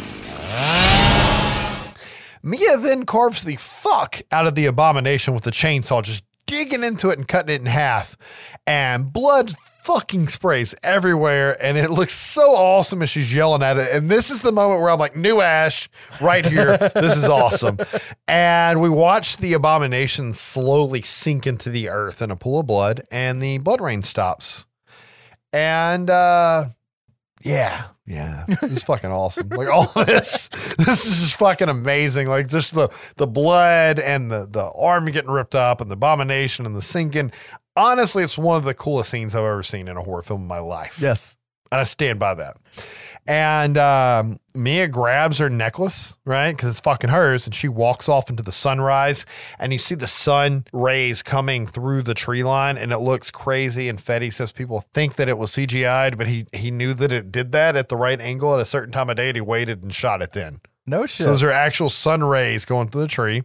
And we see that the Necronomicon still exists and it flips some pages. And then we get the title card again credits. And when I say credits, we get some crazy legit credits with running, dripping, splattering blood. And if you pay attention, it depicts everyone's death the proper way. Yep. And it's through the entire run of the credits. Yes. And it makes you want to stay and watch them. And it starts to fade out at the end. And we get Bruce motherfucking Campbell popping up and he just says, groovy. Right. and that's the end. And um, I'll get to this in a second. I'll get to how they shot that scene in a second. Okay. There's an alternate ending that you can find online if you look on YouTube where instead of walking off into the woods, we see Mia walking down a street and a truck pulls up as she passes out. And a man gets out of the truck and walks to her, and it's shot kind of blurry until he gets up close. And that's because Fede thought it'd be cool if Ash picked her up. Even if it wasn't Ash, she wanted Bruce Campbell to pick her up Yeah. right? And Bruce didn't want to do it. He's like, it doesn't make any sense. Why would he be there? If I'm going to do a cameo, it's not going to be like that to make this confusing. I say we don't do it, right? And he had shot it that way on purpose, and he even did like a, a cheap visual effects stick in Bruce's face on the guy's body to show Bruce. And, and he said Bruce was right in the end, so they decided to go with the other ending. But there was another ending, and I this one is partially filmed, and he said he hopes to release this one day. You had the force run through the woods and run through the cabin, just like the original movie, and run towards Mia as she turned around and screamed, just like Ash died at the beginning of the Evil Dead movie. But then they were going to shoot her levitating into the air so that you knew it was supernatural and not like a virus. Like this is this is the one scene you saw that was 100% supernatural other than the demon crawling out of the earth by the way. Yeah, And- yeah, I was going to bring that up. and then basically she just got ripped apart and exploded into a fucking pool of blood. And Sam Raimi was like, no. That was that was I think Fede's original idea for the ending. And and Sam was like, Mia's character's been through enough and she fought hard enough and she gets to make it. Right? And he goes, Well, Ash died at the end. He's like, Well, Ash didn't deserve to live. but everything Mia did in this movie, she deserved to live. She took care of her mother. She was trying to kick her drug addiction. She went from being like a character to the bad guy to the hero at the end. She deserves to make it and she's going to live. And that's how they ended up doing the, the walking down the street and then ended up doing the walking into the woods, with, which looked fucking cool. I could have gone either way. I will say the poster for the movie is Mia walking down the street, which isn't actually in the movie. It's, it's Yeah. the scene right here that I'm talking about and and that was it for the alternate endings. But when Fede decided to do the sound for the movie, because he's real involved in that stuff, Bruce Campbell wanted to be involved because he's one of the producers of the film, and sound is apparently his thing. He likes to do the sound shit, yeah. And they're there working on it. And uh, at some point, Fede's like, "Bruce, come here, come here," and he takes him into his office and he sets him down in a chair and he grabs. I think there was like a, a backdrop or something, and he grabs lamps out of the office and focuses the lamps on Bruce, and he uses just a shitty handheld camera. And he's like, "I want you to look at me and say groovy." And he's like, "What is this?" And he goes, "It's your fucking cameo in the movie. Don't worry, it's gonna be great." and Bruce is like, uh, uh, "Okay," and that's why he shot it. It was just a handheld camera and spontaneous as fuck. Well, for Bruce, anyways. I'm sure Fede had it playing the whole time and using lamps as lighting. And that was a really cool way to say it. And he said that was to just show that that Bruce approved of this movie. Yeah. You could so see Bruce when that's going on be like, what are you doing? What are you doing, Fede? oh, I'm getting my cameo. Yeah, yeah. and I, I think uh, if I remember correctly, he was filming Burn Notice when he went to go talk him into doing the cameo scene with the truck because he shot it in a way where in Miami, where they shot Burn Notice, they could have filmed it there, Okay. like just Bruce's face, and it would have been fine. But, but like I said, he, he didn't want to do it, and and I think that was the right decision. And there were rumors of a sequel. There were rumors of putting Ash and Mia together in a film, which would be fucking cool, I think. but Sam wanted to make the Ash versus the Evil Dead TV show. And the way it worked time wise, I mean, Sam's got the rights to this. He's going to do it, right? And, and it didn't really work out. And like I said, this movie is supposed to take place in the timeline of the original Evil Dead. It ignores Evil Dead 2, which is technically a remake of the first one, right? Yep. And Evil Dead 2 goes into Army of Darkness and they're in medieval times and all that. And in this story, it's Evil Dead where Ash died, or you think he died at least, and it's back at the same cabin, right? And are they related? Maybe some way distantly. That's how the cabin saved the family. Maybe somebody else bought the cabin. It's kind of left open ended. And then Sam was able to do his TV show like Ash had survived from the original film, right? Yep. So these two could exist in the same world. And Fede did say he's aware that the tone is different. Like Evil Dead is slapsticky and this is a dark fucking horror movie, but he thought that could have been kind of interesting to combine the two. Right.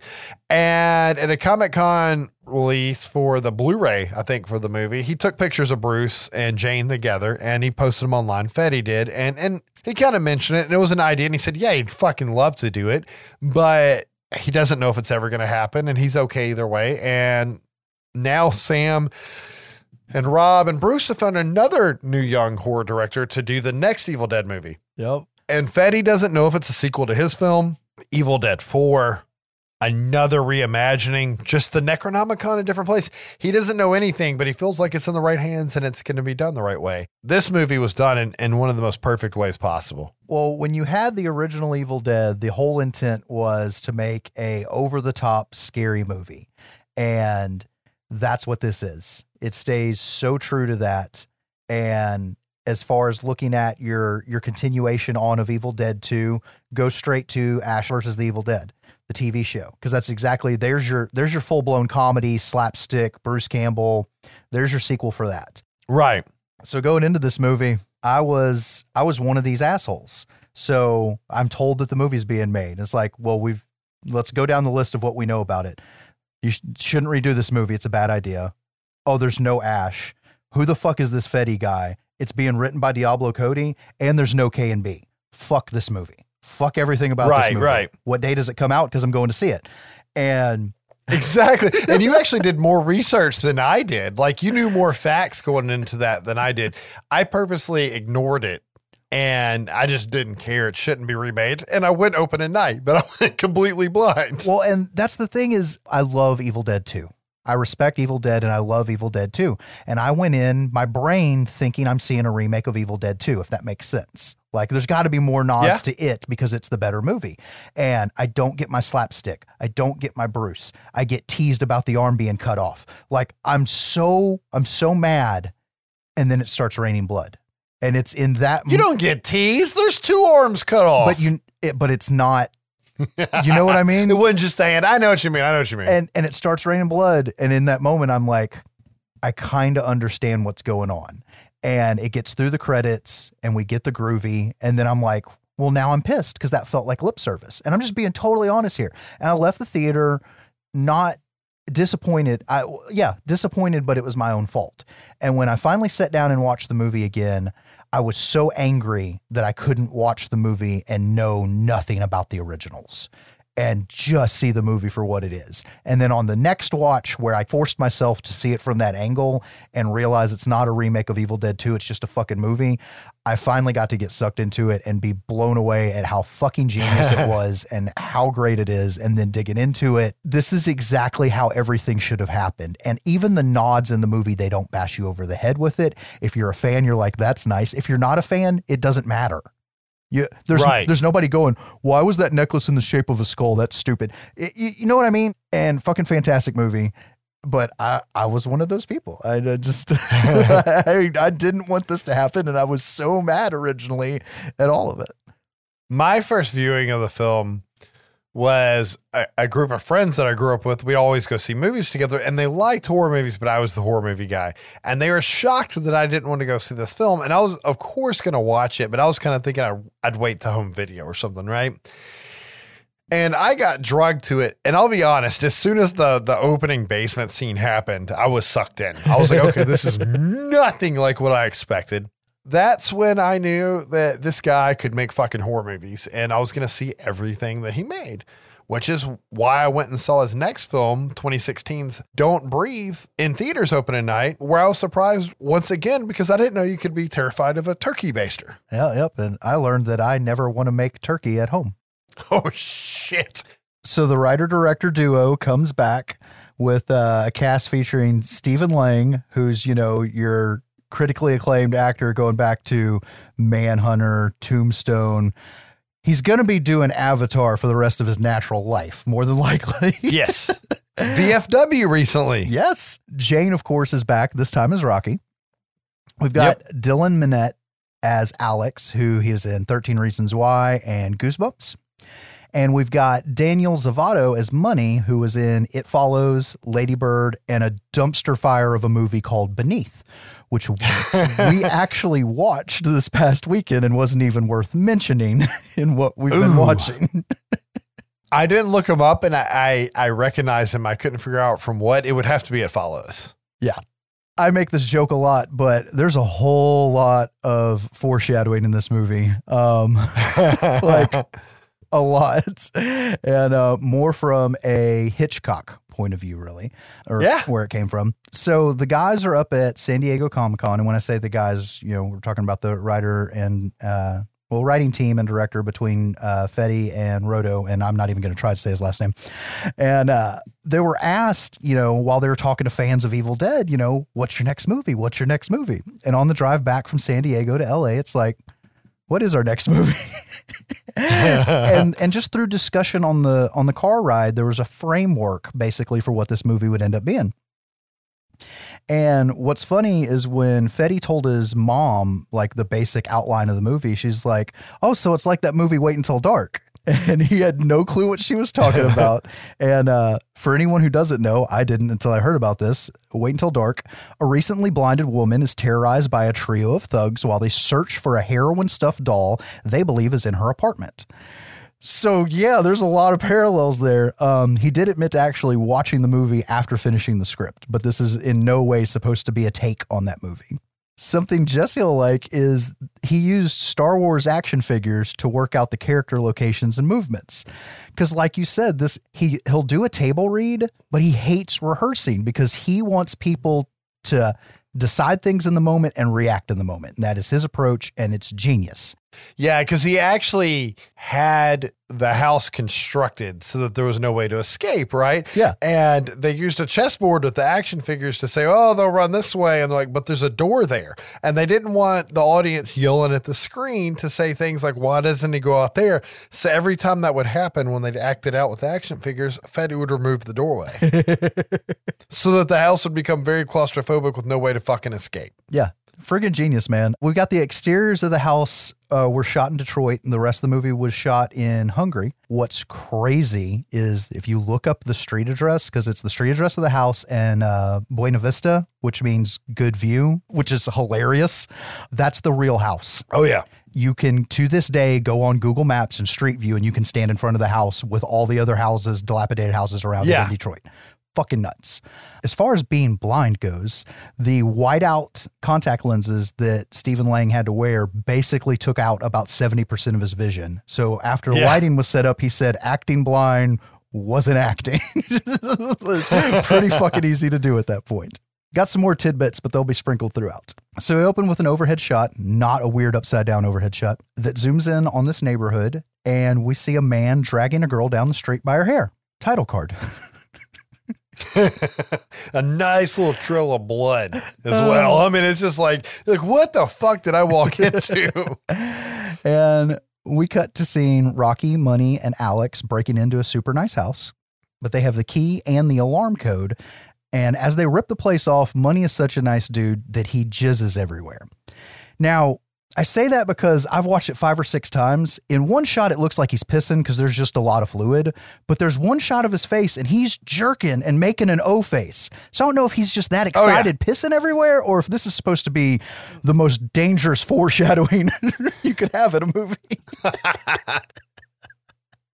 My take on it is that he's pissing, but the first scene you see, the cabinet's chopping off the lower half of his body, and he could be stroking it, and he does look like a no face.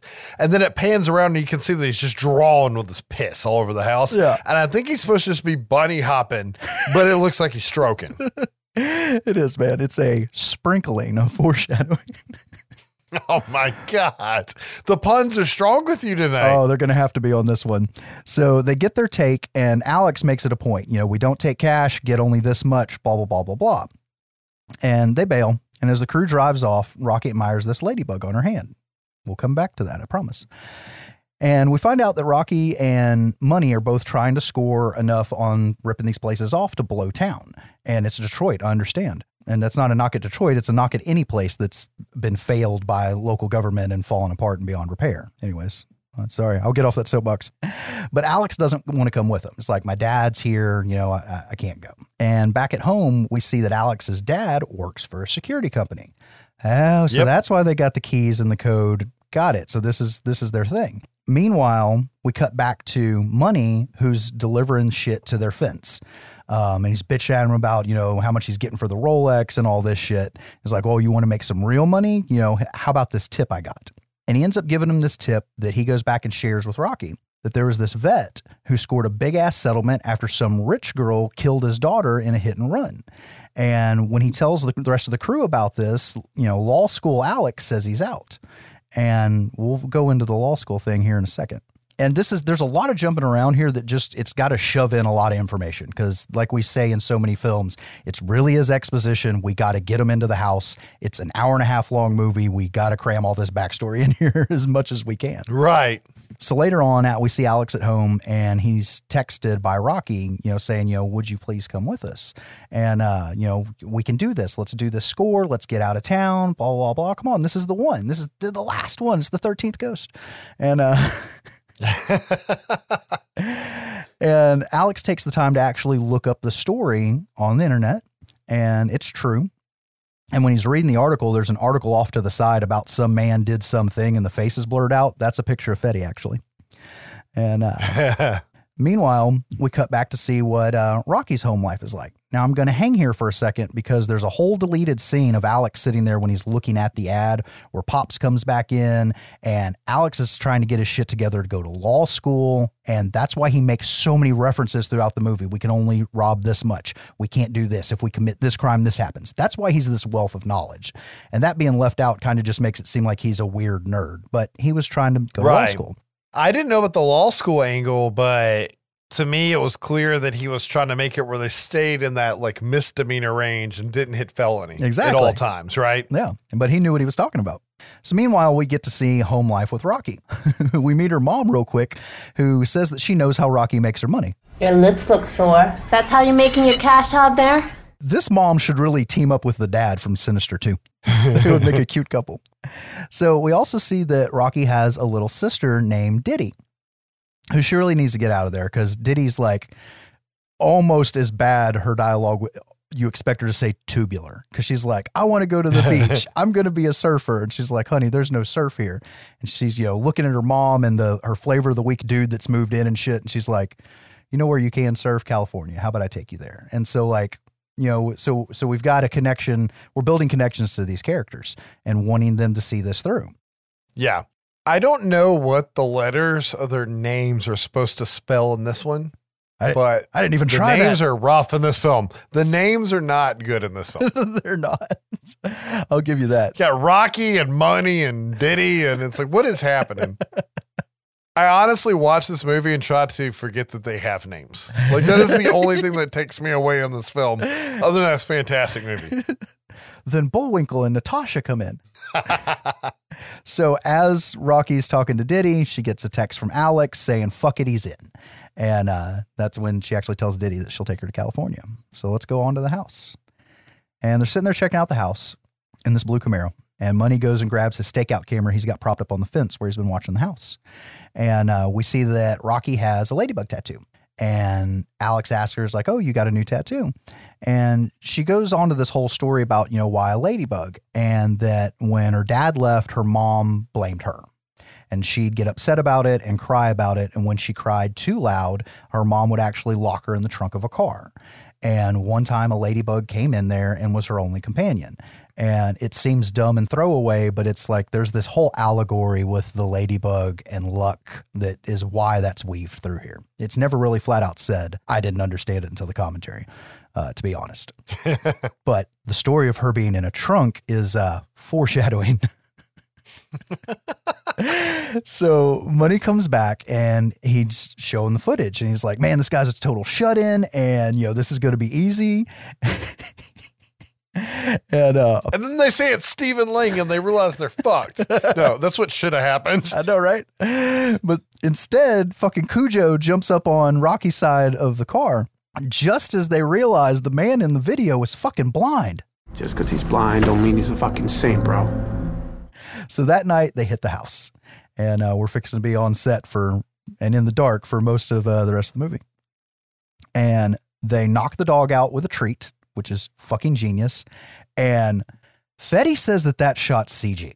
That they had something there for the dog to go to, but there was the whole thing of how are we going to throw this to that exact right spot? And it's like, fuck it. CGI the treat, and then the dog will run to there. Supposedly that's what they did. And it's, it's, we've talked about this before where practical movies and the CGI is in places that you're like, what? that happens in this movie more than once. It's hard to get animals and small children to do what you need them to do, man. Exactly. Now, they've got the keys and the alarm fob, but the front door has way more locks than they were expecting, hence why they've already jumped the gate. And what they end up having to do is have Rocky go in through a window. And the alarm does this countdown thing, and she's heading for the beep of the alarm, trying to get to it to turn it off, and a piece of glass gets stuck to her shoe, and she ends up pulling it off in the hallway. And the whole countdown of the alarm thing is kind of dumb because Windows should be programmed for instant alarm, not a quiet countdown. But I'll let this one go. There's a few there. There's some plot holes in this movie you could drive a truck through, and I still love the movie. I love this movie as well. And so much of it is done so right. And I understand that Fede just needed to get people in the house to get it started. But it really bothers me that Stephen Lang's character is basically Daredevil in this film when it comes to like sensing shit and being blind and hearing it. And for some reason, he does not hear the alarm right here. I know. Is he watching the video? Like, is he asleep with the videos playing? Okay, okay. Yeah. I'll, I'll let it slide because the video. But the rest of the movie, he's basically Daredevil, right? Yeah, but Rocky kills the alarm, and she heads over to the kitchen door and lets the boys in. And then we have a fucking full on James Wan long ass shot through the house. And it seems dumb until you've watched the movie because we get focus on the skylight, the hammer, the bells, the safe location, the locked basement door. And then it heads Yes. upstairs as Money's heading upstairs. And we see the blind man sleeping with a revolver under his bed because this camera's still flying around. It does the through the floor thing to get up there, or through the ceiling and through the floor thing to get up there. Money's going into his room to gas him. And that's when we see that there's a video playing on the TV of his daughter, or presumably his daughter. And I don't know what the chemical cocktail is, but Money goes to gas him with the thing in the, the bottle and he pokes a hole in the bottle. And then you don't see this until Money realizes it from the shots back and forth that all of a sudden the blind man's like set up, like, who's there? and Money's like holding his thumb over the poison, like, huh, or the gas. And uh, he turns off the TV and kind of rolls back over. And Money's like, all right. And he pulls his thumb off and starts spraying the gas and he backs out of the room. And he goes downstairs. He doesn't even give the gas a chance to fucking work because he's just loud as shit as soon as he goes downstairs, which I don't like that, but it doesn't matter because we don't have to put up with money for very long. I think he's supposed to be the idiot of the film, right? Like we're not supposed to be rooting for him because at the root of this movie, we have a home invasion film. Only we're rooting for the invaders, right? Which is which is not normal, and they had to make him unlikable, right? so Well, that's part of what's fun about this movie because if you don't know about this movie, that you got to get to a certain point before you don't know who you want to root for. Are you rooting for the thieves Right. or are you rooting for the blind guy? Because you don't know what the blind guy's done, but he certainly ain't no fucking saint. Mm-mm. So Rocky points out the door once Money's back downstairs, and Money can't pry it open. And I have a huge problem with this because any thief worth his salt has a pair of bolt cutters in his bag. Come on. they seem to do a lot of white collar robbing, though, right? Like it's not like they're fucking going in deep into Fort Knox here. They're like, oh, we got the alarm code for the part of town that probably doesn't even lock their doors. Yeah. Let's just walk out with some shit, right? And you're not wrong because because of Alex's in, they have the keys to the kingdom. They haven't had to work very hard. So I'm okay with this. And Money thinks he's gangster as shit, and he's really not. He's just full of himself. And he shoots the fucking door open with his improvised suppressor that would have done jack and shit. If anything, it may have blown his hand off. but the door's open. So everything's fine. They crack it open, and boom, the blind man pops up from the other doorway. And it's the same thing. It's like, huh, who's there? And I'm not trying to make fun of him. It's he plays it so fucking well that's like he Oh, yeah. sounds terrified. Who's in my house? And uh, you know, he starts taking a couple of steps forwards, and Money's instantly like, Don't do it, old man, I'll fucking shoot you, like giving away his position, giving away that he's armed. he doesn't know that he's dealing with a fucking ninja mutant. the devil of Hell's Kitchen has gotten old and retired, man. but he's got sensitive feet. and he steps on a piece of the broken off lock and he's instantly like, and goes for the door. And he feels on it and realizes that's what's happened. This basement door that had a padlock on it is now unlocked. Meanwhile, Money just keeps running his mouth. And the blind guy gets closer, and you can tell, man, this is just keep talking. And he, he's holding his hands up and he's listening and just stepping closer and closer. And You could, anybody who's seen enough martial arts shit knows what's about to happen. And he pins Money against the wall, gets the gun in his hands, puts it up to his fucking throat, and he's asking, How many of you are in my house? He's like, Just me, man. Cause what, and when he's running his mouth, he's like, I got drunk. I didn't, I didn't know what I did. So he's, he's at least, you know, trying to take all this. And, uh, yeah, yeah. the blind man goes relaxed. Everything's cool. He's like, just let me go, man. Just let me go. And then he blows his fucking brains out. Out of nowhere. and it's it's intense. So Rocky hides in the closet, and I'm bad at talking about what's going on because Alex is MIA. As soon as the gun came out, Alex is like, no, that's five to ten, and he, he fucking runs. and so You're right, though. and so as Rocky's cowering in, in the closet, Alex is about to make it over the fence, but this is when he hears the gunshots. And we see him like, oh, fuck. Because during the exchange, Money actually fires one round off, and that stops Alex, and then he ends up coming back into the house. Fuck, I glossed over something else too. They all took their shoes off when they came in. Oh, yeah. When Alex comes back in, he keeps his shoes on. So Alex makes it back into the house and he almost runs into the blind man in the hallway. And so he ends up diving off into the bathroom, so he'll be safe. Meanwhile, the blind man steps on that fucking piece of glass from Rocky's boot and he instantly knows I need to check the closest window. And he does, and he grabs a board and he's fucking boarding up the window. And Alex is in the floor and has a text exchange with Rocky that she's in the closet. But uh, he goes down the hallway one way when he comes out of the bathroom, and Alex uses that opportunity to sneak out and make it into the closet with Rocky, while the blind man locks the fucking kitchen door from the inside with a padlock. So now they're trapped. And in the closet, oh, sorry, before Alex makes it in there, the blind man comes into the closet and takes something out of the safe that was behind some stuff on the shelf and hidden in the wall. And Rocky actually is able to see what the combination is. What, Fede's birthday? Yes. so when Alex makes it in there, he's like, Money's dead, shit's fucked, what are we gonna do? And Rocky just springs right back up and opens the safe and starts grabbing all the cash. She's like, Oh, yeah. I'm going to California. I don't know what you're doing. Exactly. At this point in the movie, Alex is the only one you can actually root for. Yeah, he's the only one that's level headed right now. And, and at this point in the movie, you, you think it's going to go a certain direction, but it doesn't. You know, if it wasn't for the fact that it was Jane in a Fede movie again, you would think that Alex is going to end up being the the one that goes through this movie, Yeah, yeah, right? yeah. Like that's the way I felt the first time I saw it. Oh yeah, totally.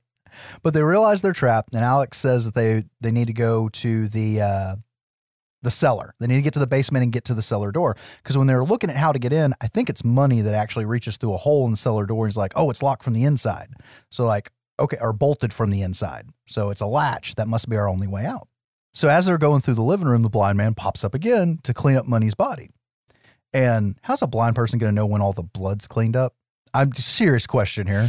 it's just that, that, that I don't know. I never really me. thought about that there. Um, but they're standing there all freaked out, and Alex takes one step back, straight onto a creaky board.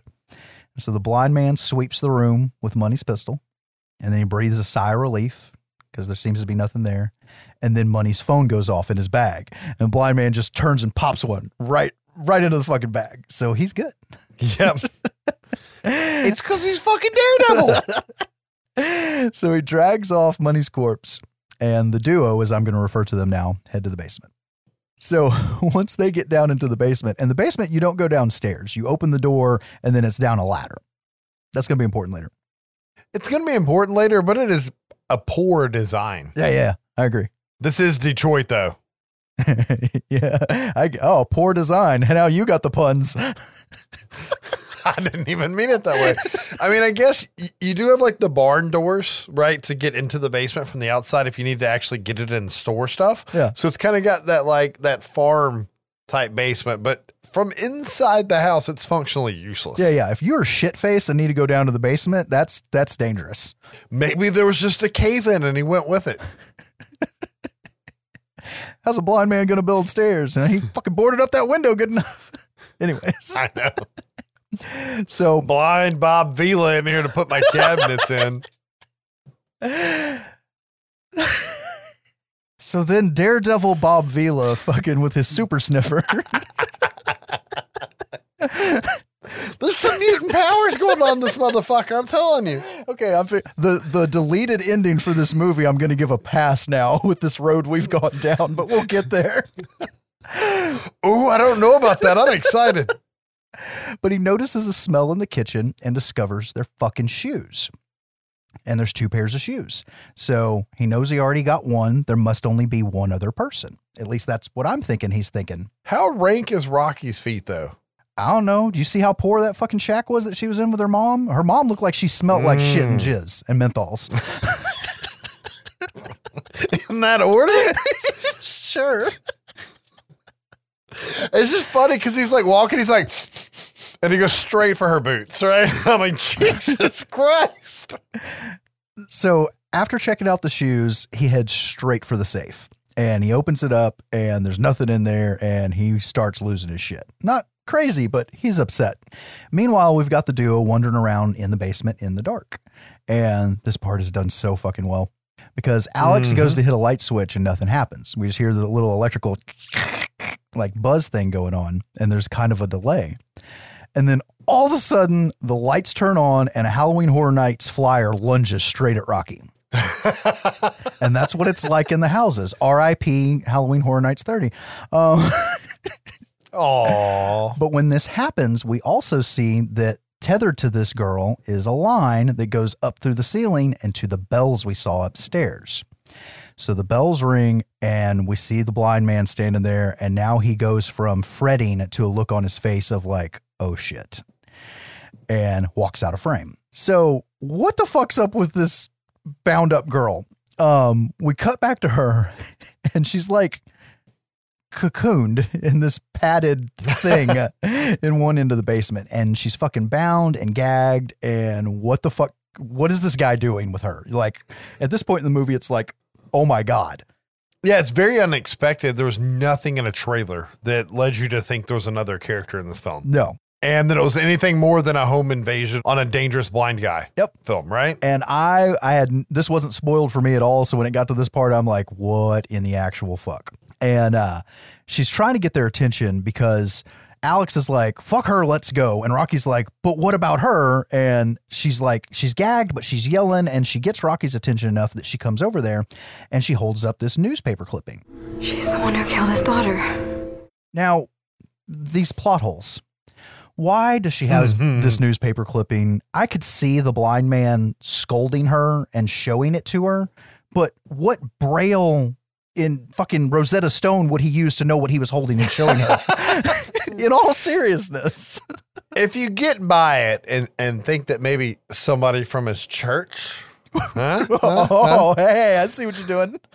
from a previous time, or or the lady at the grocery store, his attorney that got him the settlement. If anybody gave him the paper and he knew what it was, and what you find out about this girl later, he's like, I'm going to leave this in here where you can't tear it up because you're bound, but you have to fucking look at this every day. And that is his character in this film. And I am totally fine with every bit of it, no matter how illogical it is, because it's still good. Right. Because this movie, just having the plot points works. You don't necessarily need all the little hooks and backstory.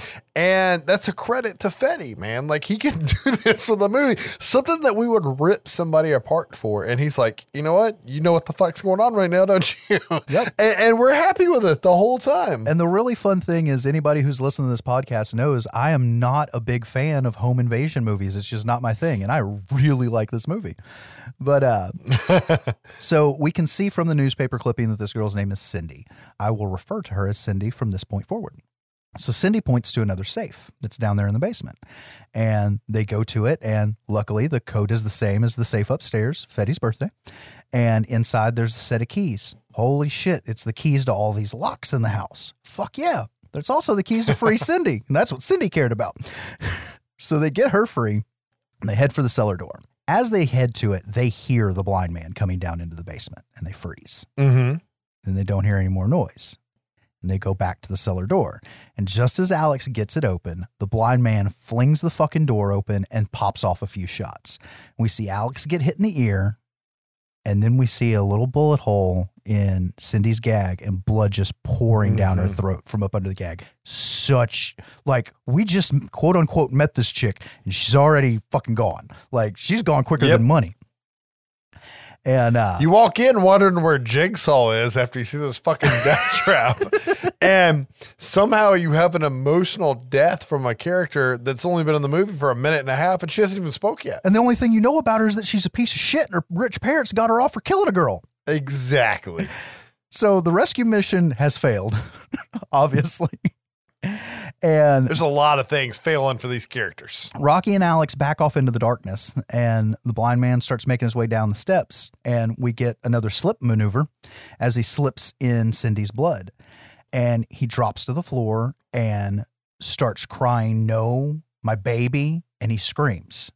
Now, I'm going to be 100% honest here. At this point, seeing this movie in theaters, my brain was like, he, faked his daughter's death and this is her? What the fuck is going on? That's interesting. I had a, a similar thought, but my thought was this girl killed his daughter, so he kidnapped her and kept her as his new daughter.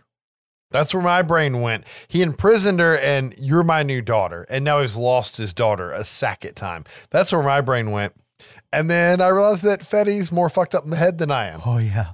Yeah. So the duo takes off into the basement to try to make it back into the house and the blind man shuts off what little bit of light there is.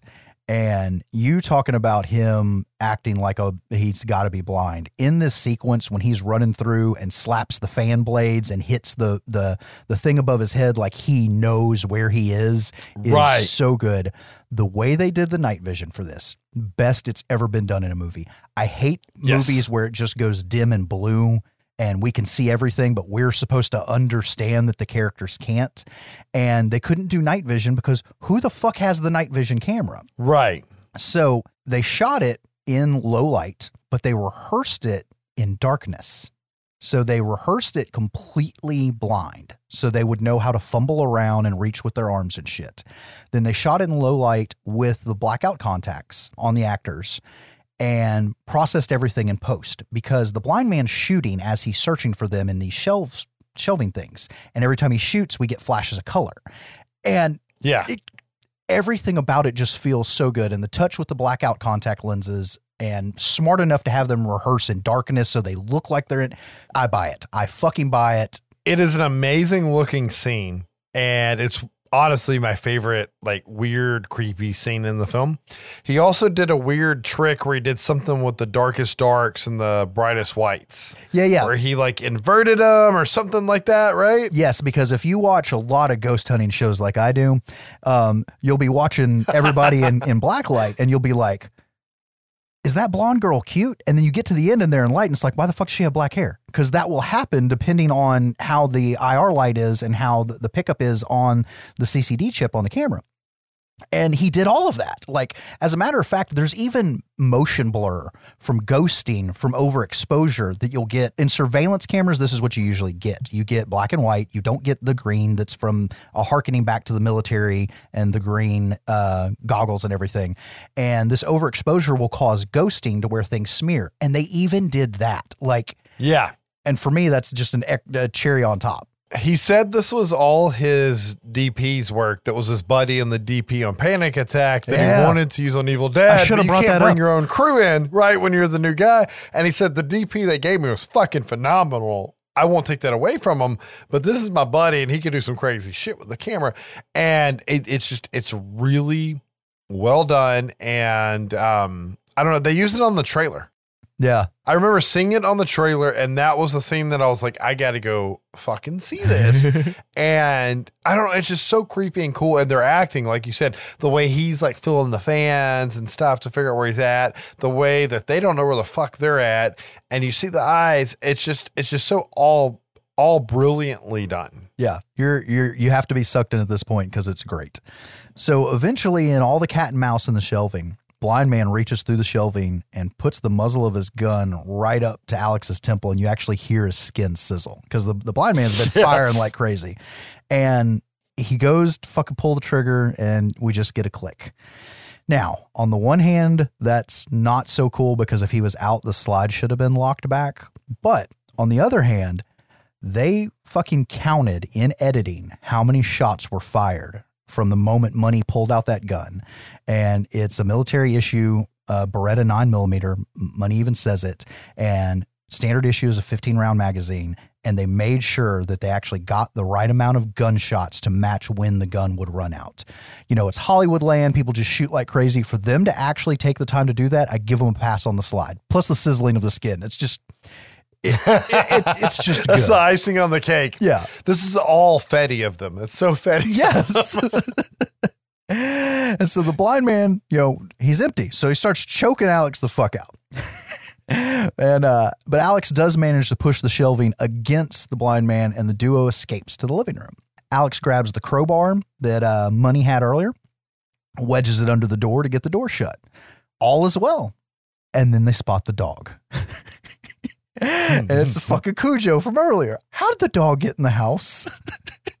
I mean, he's pretty good at traversing HVAC systems, as we will see in a you second. know what? You're right. So, fuck, it. who knows? Maybe he can open a fucking window. I don't know. there could be a doggy door somewhere, but why didn't they find it to escape? Touche. So Rocky heads for the front door and tries to get it unlocked, but the dog's fucking coming after Alex and this shit isn't going to work. So Alex grabs Rocky and they head upstairs. Meanwhile, we see the blind man gets out from the basement and heads up to his bedroom and gets the revolver that we saw taped under the bed in the James Wan shot. Back to the upstairs, and there's this is going to be another faux pas, but whatever. They realize there's bars on the windows in this room that they've run into, and they've barricaded themselves in there because of the dog. But they spot this uh, air duct, and Rocky goes climbing up into it just as the blind man and the dog make it through the door, pushing it open, and the dog immediately jumps on Alex, who flies through the window and magically through the bars. Because it's totally ignored that there's bars on the window at that point, man. I can't, I can't not bring it up.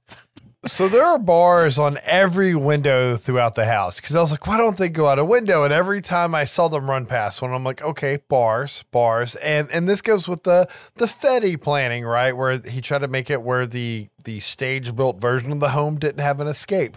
Even the Rocky backing into a closet was acted out with action figures, and they removed all of her exits except for that, right?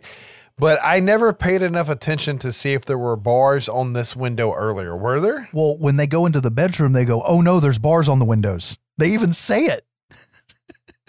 Yeah, but did we ever see this specific window earlier?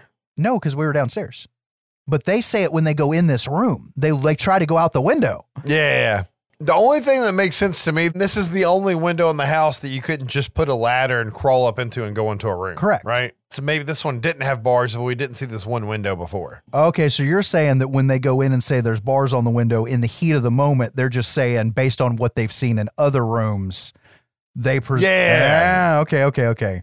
Man, you you you real you jumped out of that painted corner.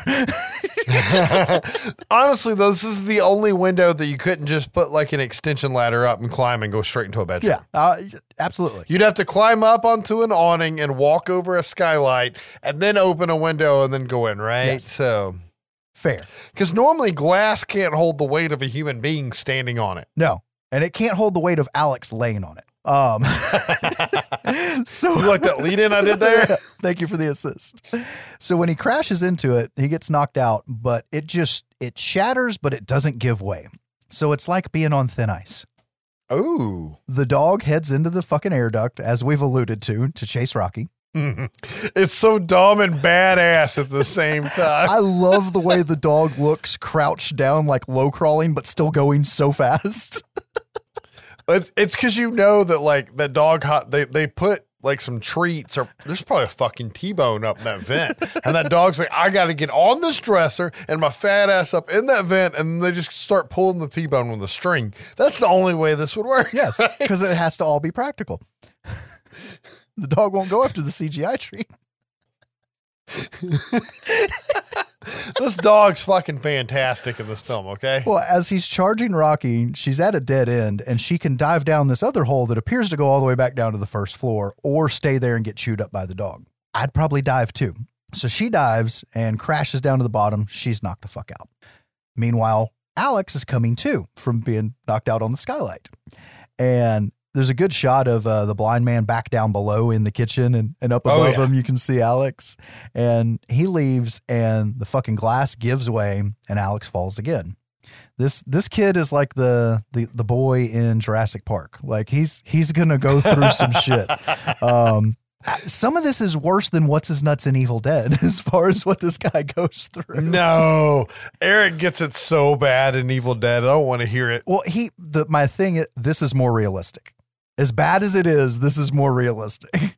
Once the nail gun scene happens, that motherfucker should have shouldn't have been back up. I, I get what you're saying though, because like earlier I was saying Alex is the only good one in the group. Like you can tell he's the one that like got peer pressured because he's in love with this one girl, right? To to assist in the breaking and enterings with the alarm codes. And he's the one that's like, we should bail, you know, and, and Yeah. he's the one that's also getting tortured. So there's some Sam Raimi rules being used once again. Definitely. This is another Ghost House pictures, right? Yes, So Sam Raimi's probably a producer of the fucking thing if I looked at it. probably. Him and Tapert both. Yeah. The innocent must be tortured for some reason. There you go. So once Alex crashes back in, he's confronted by the blind man and shot at, and he goes diving into the laundry room. And we get this lull there for a second.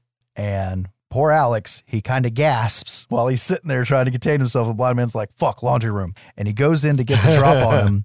But Alex has actually grabbed the hammer and is beside the door frame and does the bash into the arms with the hammer. But he's still fucked. Alex is quickly overpowered. it doesn't matter that the fucking washer gets turned on and distracts the blind man. He grabs a shovel. He beats the shit out of Alex. He beats the shit out of him with his fist some more once he gets him. He loses the gun in the scuffle. There's a there's a, a kind of a fight between them for that, but it it doesn't matter, man. Alex never has the upper hand after the first hit in the arms when the blind man comes in there.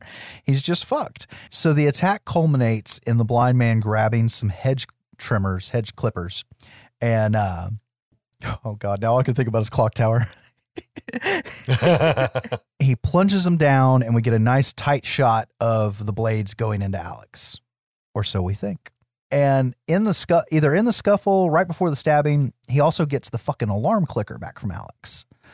So now the blind man has the alarm clicker. So, like we kind of do back and forth in this movie, it's about time for Rocky to be waking up, right?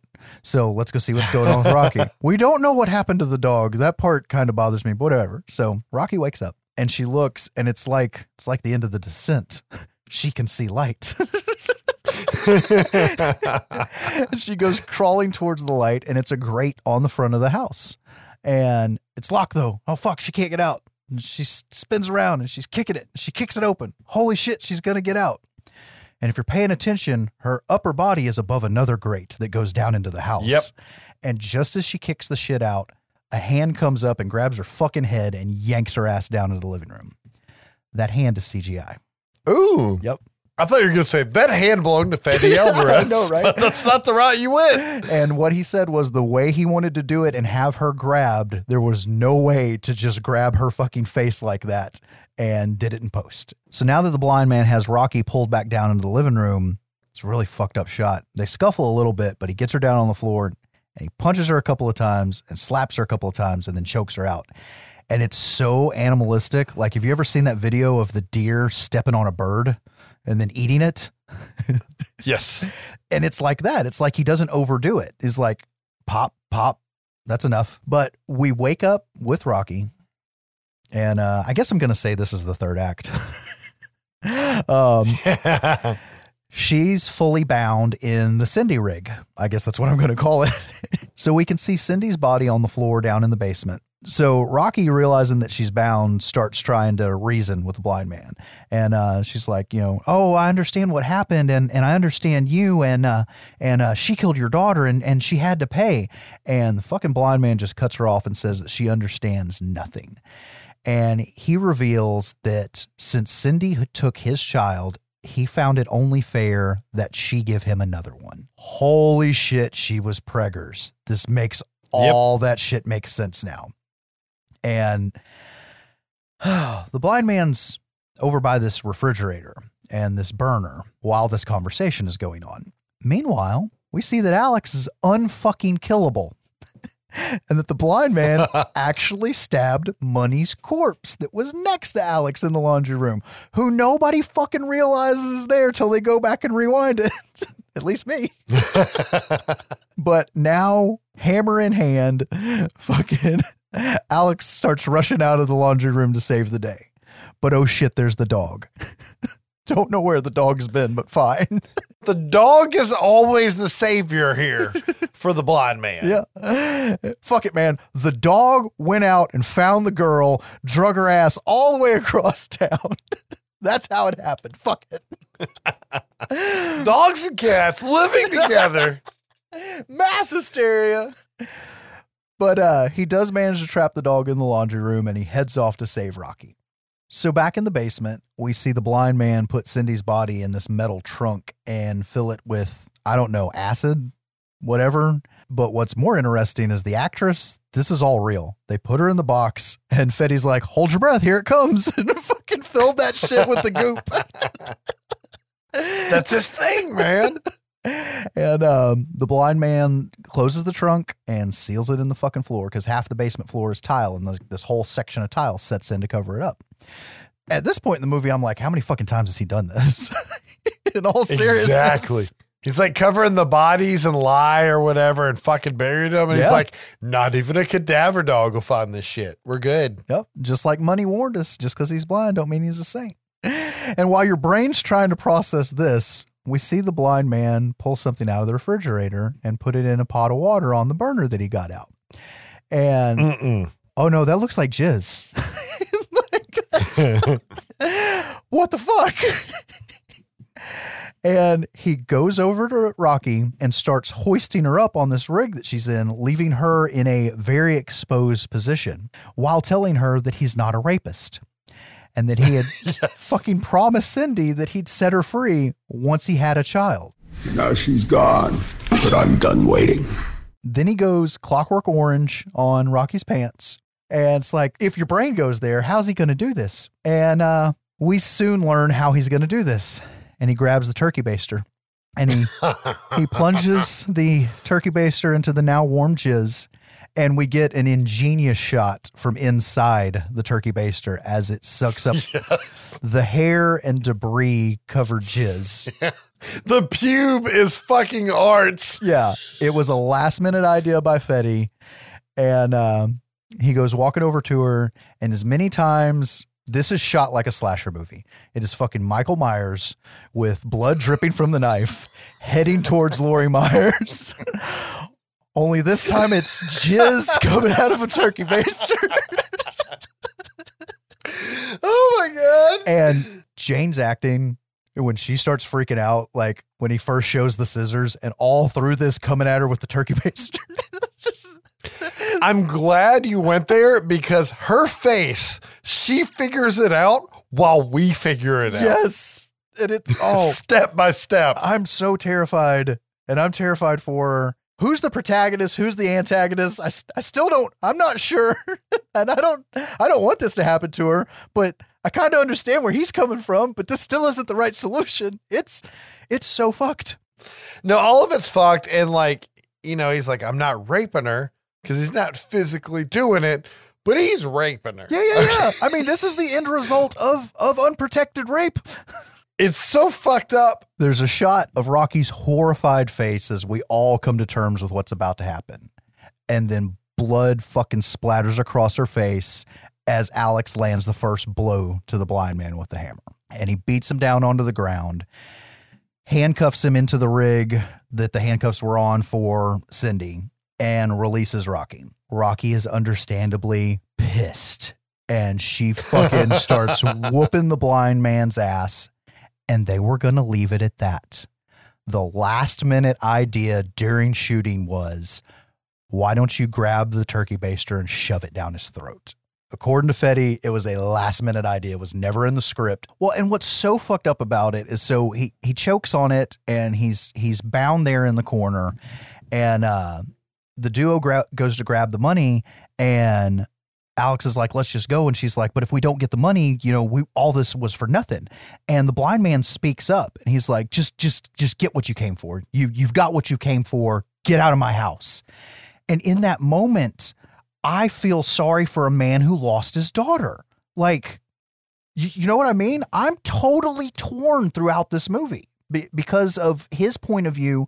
It doesn't justify what he did or what he tried to do. I'm not going there with it, but I get the the juxtaposition between the robbers and a man who lost his kid versus a fucking rapist and kids that are trying to escape their fate. And I think that was intentional because anytime you see an interview with Fede, he really talks about the characters and the the characters' past and the characters' intentions. And you can tell he's one of those guys that wrote out like what elementary school they went to, who their best friend was. You know what I mean? I'm, I'm I being you- facetious, I know, but yeah, like, you're right. He goes all in depth, and you just broke the movie down to two base layers. Yeah. That are both accurate, and you could describe the film to somebody as either one, and you're not incorrect either time. It's just that they both exist in layers. And I think it's just a credit to Fede as a director and a screenplay writer on him layering these characters. Because you're right, you don't know who to root for. This guy just kidnapped a girl and essentially raped her Yeah. in the process of kidnapping and raping another girl. And at the same time, you're like, oh, he's just a fucking war vet that lost his vision and his daughter. And then you you get the reality to sink back in that two wrongs don't make a right and everything that he's doing. But like it's just so deep because back and forth, you don't know who's the bad guy. And I think the answer at the end of the day is everybody. Yes, I agree. But this is also this is also everything that I usually bitch about in movies that ruins the fun ride for me. And this movie's still a fun ride. it's so fucking weird. He is fantastic at character pieces and then sticking the character piece in a short horror film without it bludgeoning you. Yeah. With with backstory. But and it's also the casting because if that wasn't Stephen Lang, I don't know where to go if it wasn't him. He was he was so good. But we're we're close to the end, guys. But the duo grabs the money and the alarm fob and leave the house as they were requested to do. And once they reach the front door, Alex opens it and he takes two shots to the chest. And this all happens this quickly. And we quick we quickly spin around and see the blind man, gun in one hand and the useless restraints in the other. Because whatever fucking Alex tied, not tied, but clasped the handcuffs to wasn't connected. And I had to watch that a couple times because I was real mad. How did he get out of there? But you can, it's put right in front of your face. It's the wasted restraints in one hand and the gun in the other. There you go. That's all we need. And Rocky takes off out the front door into the street, yells back at the house to the porch where the blind man's standing and tells him he's fucking useless out there. Credits. No, the dog comes running the fuck out the front door. and Rocky's like, shit. This movie could have ended at so many places right now. I know, right? Um, by the way, Alex is really fucking dead at this point. Um, he will not be making a return. He's gonna come back with his fucking hand nailed to his chest and a fucking heroin needle out of his eyeball. Chainsaw in the other hand, and he's gonna save the day. Don't you lie to me. And Jesse's already spoiling Don't Breathe too. So she takes off and she goes running for the car. And just as she gets in the car, the dog rips the bag of cash off of her fucking back. She's sitting there in the car, mean ass dog with the prize outside of the car and no keys. No keys. So this whole car thing that's about to ensue, Fede said they basically had a second unit that just had to keep filming the car scene throughout the entire production. And then they would look at dailies and go, we should have done this. Or look at it and go, it'd be really nice to have a reverse of this. And that this fucking car dog scene was shot off and on through the entire fucking thing. He's like, five solid days, five solid days to get this shit. But uh, she's looking around in the car. What the fuck am I going to do? And she doesn't say anything. We don't have a stupid flashback or anything. But the trunk, she unfolds the seats, which you could do. I had a Firebird that was the same fucking body style of this Camaro. It's this is how the shit works. You fold down the seats. She gets into the trunk. She finds a strap. She pops the fucking trunk with a strap connected to it. I don't know. I don't remember if she whistles or, or what, but the dog jumps into the trunk. She fucking pulls the strap to close the trunk and kicks the seat closed. The dog's trapped. What a smart girl. Holy shit, the dog's already eating through the seat. Fede gives you just enough time to process the MacGyver skills here, and they go, "Oh shit, we're still gonna die." and uh, she ends up being able to grab the strap to hook it on the dog and stops the dog as it's inches away from her face, fucking barking and snarling. The way they shot that is with the trainer in her position and then shot uh, Jane reacting and then composited it. So Jane was never that close to the dog, but they didn't, they cheated, but they didn't use CGI, damn it. they didn't use a plate of glass like they did in fucking Raiders of the Lost Ark with the snake.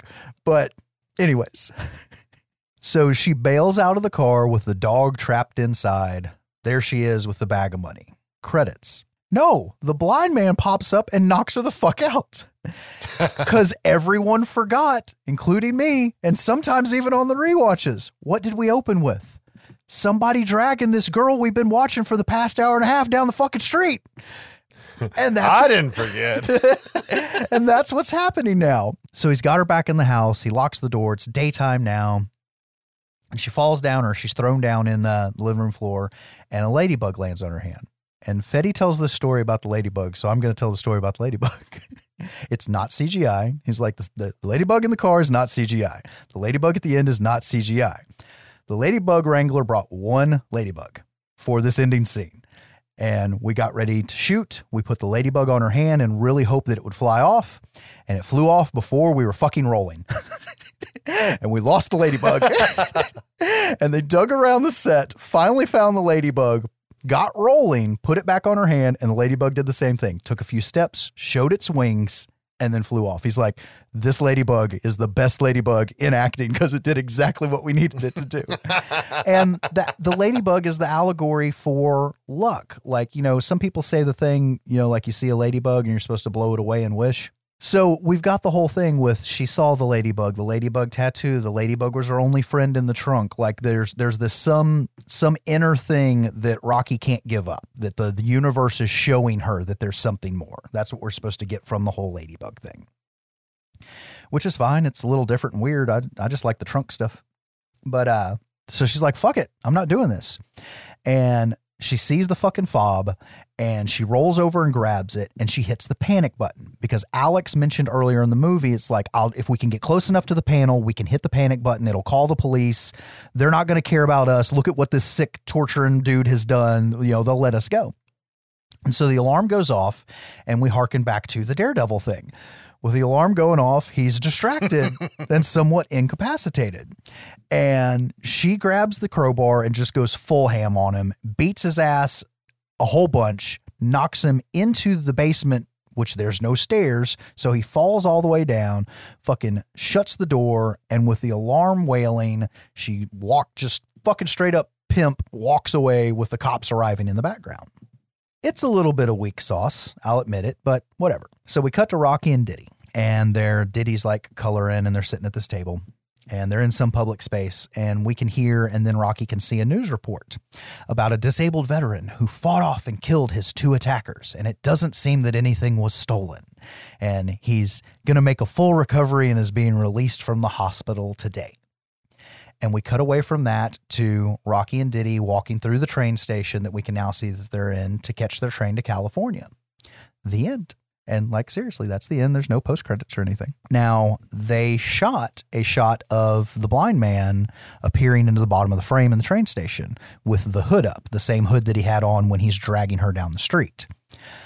Okay. So glad they cut that because if you want to make the jokes Yep. about how'd he find the daughter, how'd he find the news clipping, you know, all this stuff, how the fuck did he sniff their asses to the train station, especially if he was in the hospital? That would have been so dumb. I don't even know how they're going to make a sequel, which he's apparently working on right now, unless it only involves one of the two parties. You know what I'm saying? Like, how Yeah. does he go get Rocky at that point, right? Unless it's somebody else fucking with the blind man or Rocky on another crazy adventure. I forget what to say it. You know what I mean? Like, I, I don't know how you can make a sequel out of this. Evil Dead, I can see how you could make a sequel, but supposedly he's working on a sequel for this film. I don't know. We'll have to wait and see because I don't. I agree. I don't see how you do it. Like he can hire a private investigator and we can go down that route, but that seems just a little too hard of a try. You know what I mean? it could go the anthology route and it just be another story in similar vein that is completely different with different characters. That's a possibility as well. We'll have to wait and see. I do want to say a couple of quick things regarding this movie and in general about Fede. And he was talking about, you know, asked about working with Jane again. And a lot of times this shit doesn't work. And her appearance was changed enough and her character was different enough, aside from the stupid name, that it doesn't feel like, you know, when you watch a Kevin Smith movie and you see a, a Kevin Smith character or actor make a, a reappearance in a later movie, you know what you're going to get. Even yeah, if, even yeah. if they're trying to typecasted. yeah. And I don't feel that at all. It's two, she plays two completely different characters and they're both She does. so removed. And uh, he was talking about that, you know, she's a strong woman and women in general are strong. Do you understand? And this is a direct quote from him. Is like, do you understand how powerful women are? Men give them sperm and they give back a fucking person. I love that quote. he's he's so great. And and like you said earlier and i've said this about some other movies and it's only a handful of movies that do this. His movies don't feel like you're watching a movie. They feel like you've been taken somewhere. And that's the only way i can describe it. They don't look like movies. They don't feel like movies. They don't pace like movies. They are so so different and i'm not saying above and beyond all the rest i'm just saying so removed that there's that the whole auteur thing i don't know what you what pin you put this in but that's what it is and i cannot tell you what he does to do that I agree. And it's very interesting. If you watch his two horror films that he directed and co wrote, you get this like punk rock, one of us horror fan that had the opportunity to make a horror film or two movie. And then you hear an interview and you hear him talking about film technique and camera technique and the effects and the, the character driven narrative and this and that. And you realize that in a lot of cases, he sounds more qualified to be a filmmaker than some of the other people that we've been watching for over a decade. yeah he's got he has the the whole thing figured out right out the gate like i was talking about earlier and like you talked about where you know they wouldn't let th- these characters or these actors see uh Stephen until he was to be revealed. And he would do things like, "All right, Right. are you ready? He's going to come through here on 3." And then go over to the other side of the wall and be like, "Make sure you go on 2." You know, like every Yeah. all these little nuggets that we've learned about from other directors that we liked, like this man is thinking of all of it on the front end and all the way even into sound design. This movie, the piano in the opening is him, in case anybody was wondering, but the rest of the score is not real instruments. It's these guys that they found in Arizona, if I remember correctly, that just make shit out of hunks of metal and pots and pans and stuff. And it's all these weird, organic, unnatural sounds. And like you were saying, with the use of the siren in uh, Evil Dead, like his approach to everything is so textbook, but executed so originally that it doesn't feel pedantic. It is it's Yeah. And I get a, a vibe, it's very similar, but I get a vibe where sometimes it's like he's the indie guy through and through and he just does whatever the fuck he wants. But then when you find out why he did whatever the fuck he wants, that that you interpreted as that, there's this there's all these layers of like technique and history and reason. Yeah. And I just think it's fantastic. I think it's very odd that we only actually have two horror movies out of the guy, right? And they're so fucking good. And, and we're like, where's the rest of them? Why is he doing production work now and stuff like that? And I've heard him say before, I don't think I can direct something in someone else's voice, right? So he doesn't think he can direct a screenplay written by another person, which is why, you know, he asked for somebody not specifically, but a, a professional writer of Diablo Cody's caliber to to rewrite his film originally with with Evil Dead. And he was like, it's a fucking really good script, but it's not my voice. It's not the way I'd say it. It's not the way I'd portray the characters. I can't direct somebody else's movie. So his short film and his two movies were made by him. And I think it's going to make it where this guy has very few films by the time his career is over and done with, but we find no or very few duds. Yeah. As far as as being the writer and director. And what we've talked about before, not just with writer director being the shit, is, you know, a, small budget and then going through the fucking roof once it's released. You you said that uh, Evil Dead he did for what? Evil Dead, he made for 17 million and it made about 98 worldwide. So his return on investment for his first film was fucking phenomenal. And then he he turns around three years later with Don't Breathe uh, for ten, and it made like 158 million worldwide. Yeah. it's like Yeah. it's the exact opposite of what happened with James Wan in his first two movies. James Wan can fucking get blood from an orange as well. but he can, yes.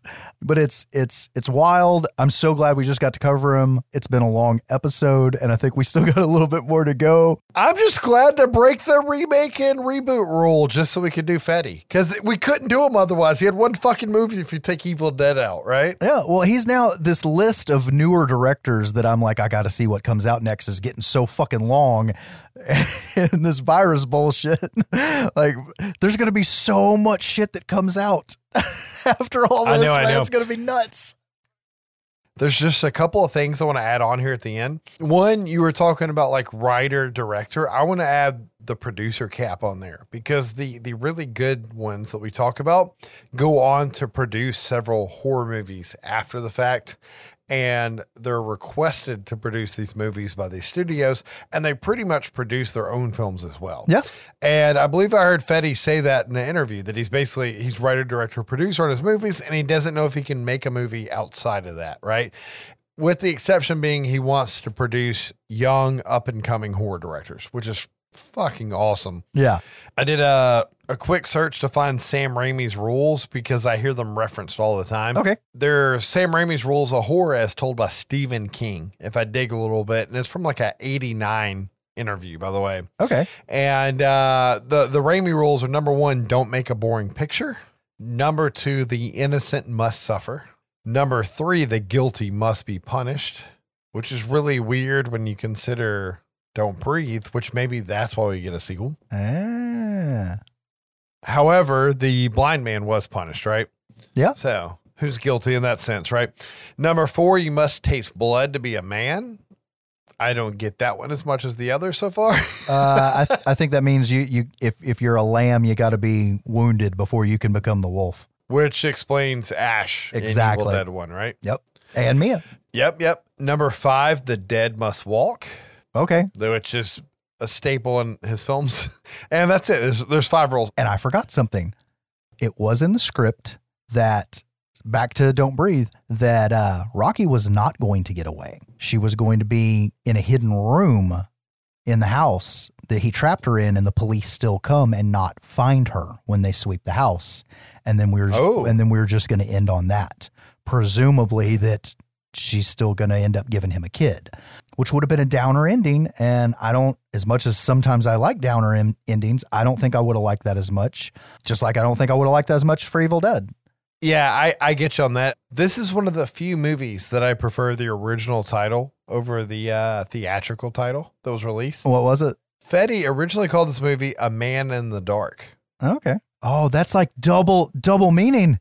Exactly. Yeah. But I thought that was a pretty cool name. But before we end this one, we, we like to talk about the director sometimes and say, what would you like to see him do? So I have to ask you, Josh, what would you like to see Fede do in the future? I thought about this a lot today. This may be because of how good the in the dark scene was, but I kind of, and this may be fucking harkening back to fucking Oren Peli. I don't know, but I kind of want to see where his brain would go with the found footage. And that takes us back. Oh, shit. Really? But, but it takes us back to Panic Attack. Because Panic Attack was shot, you know, he said it was like 9 11. He was seeing all these supercuts of 9 11, and it inspired him for what if that was an actual robot attack in my town? And, uh, I don't know. It just it seems so off the mark from from what you would Yeah. expect that that's what I want to see. You know, it's really funny when we cover a director, I say slasher or I say monster movie in the past, Fede, anything, because I feel like he puts a unique spin on anything. Yeah. And I'm like, sure, why not? Found footage, let's do it. Ghost, let's do it. Slasher, always, right? Like, I can see any of it. Fede Alvarez makes the Sasquatch movie we've all been waiting for. Exactly. I could even see him do like a seven type movie, right? Where it's like a serious Oh, crime yeah, yeah, thriller. yeah. And it's going to fucking outsmart everybody when he made it, right? Yep. and he's just gonna have a good fucking time doing it. And all of his actors are gonna be miserable while they're filming the terrible scenes and having a good time the rest of the time. And that's the vibe you get from the guy. People seem seem to like working with him, you know?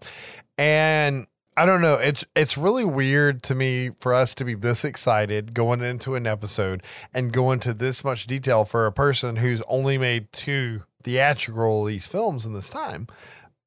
But they were that good. They really were. Yeah, and the way the world works, what'll probably happen is he'll do a Marvel movie in Fast and Furious 11. He's been offered the Marvel movie and he turned it down, though. That's the crazy part in this scenario. I know. But yeah, I like the guy. I like his interviews. I like his films. I like his approach to everything. I like that there is more detail put into his movies than you hear some auteurs talk about.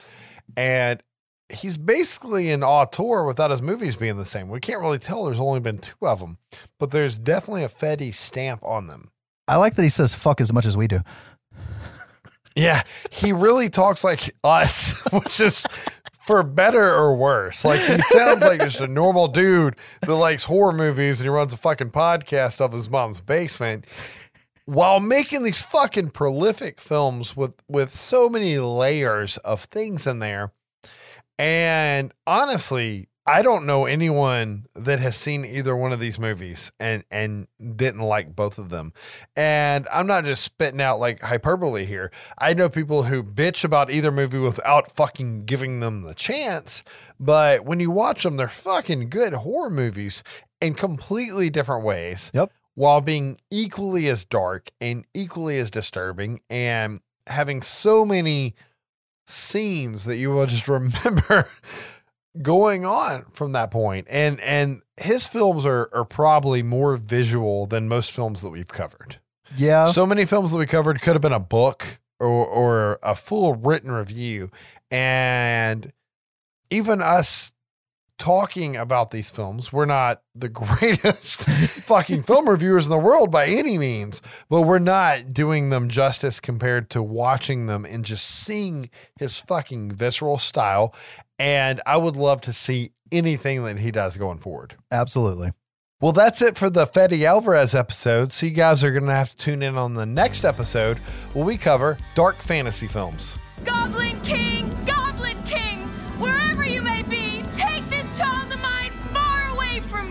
But as usual, guys, thanks for downloading the show and spread the word. Please do not forget to rate and review us online. And please, please send us comments, questions, and suggestions to our email, sbspodcast at gmail.com. We would also love it if you could follow our Twitter and Instagram, both at S Podcast. This might motivate us to use them more. See you guys on the next one. Thanks for listening. Groovy.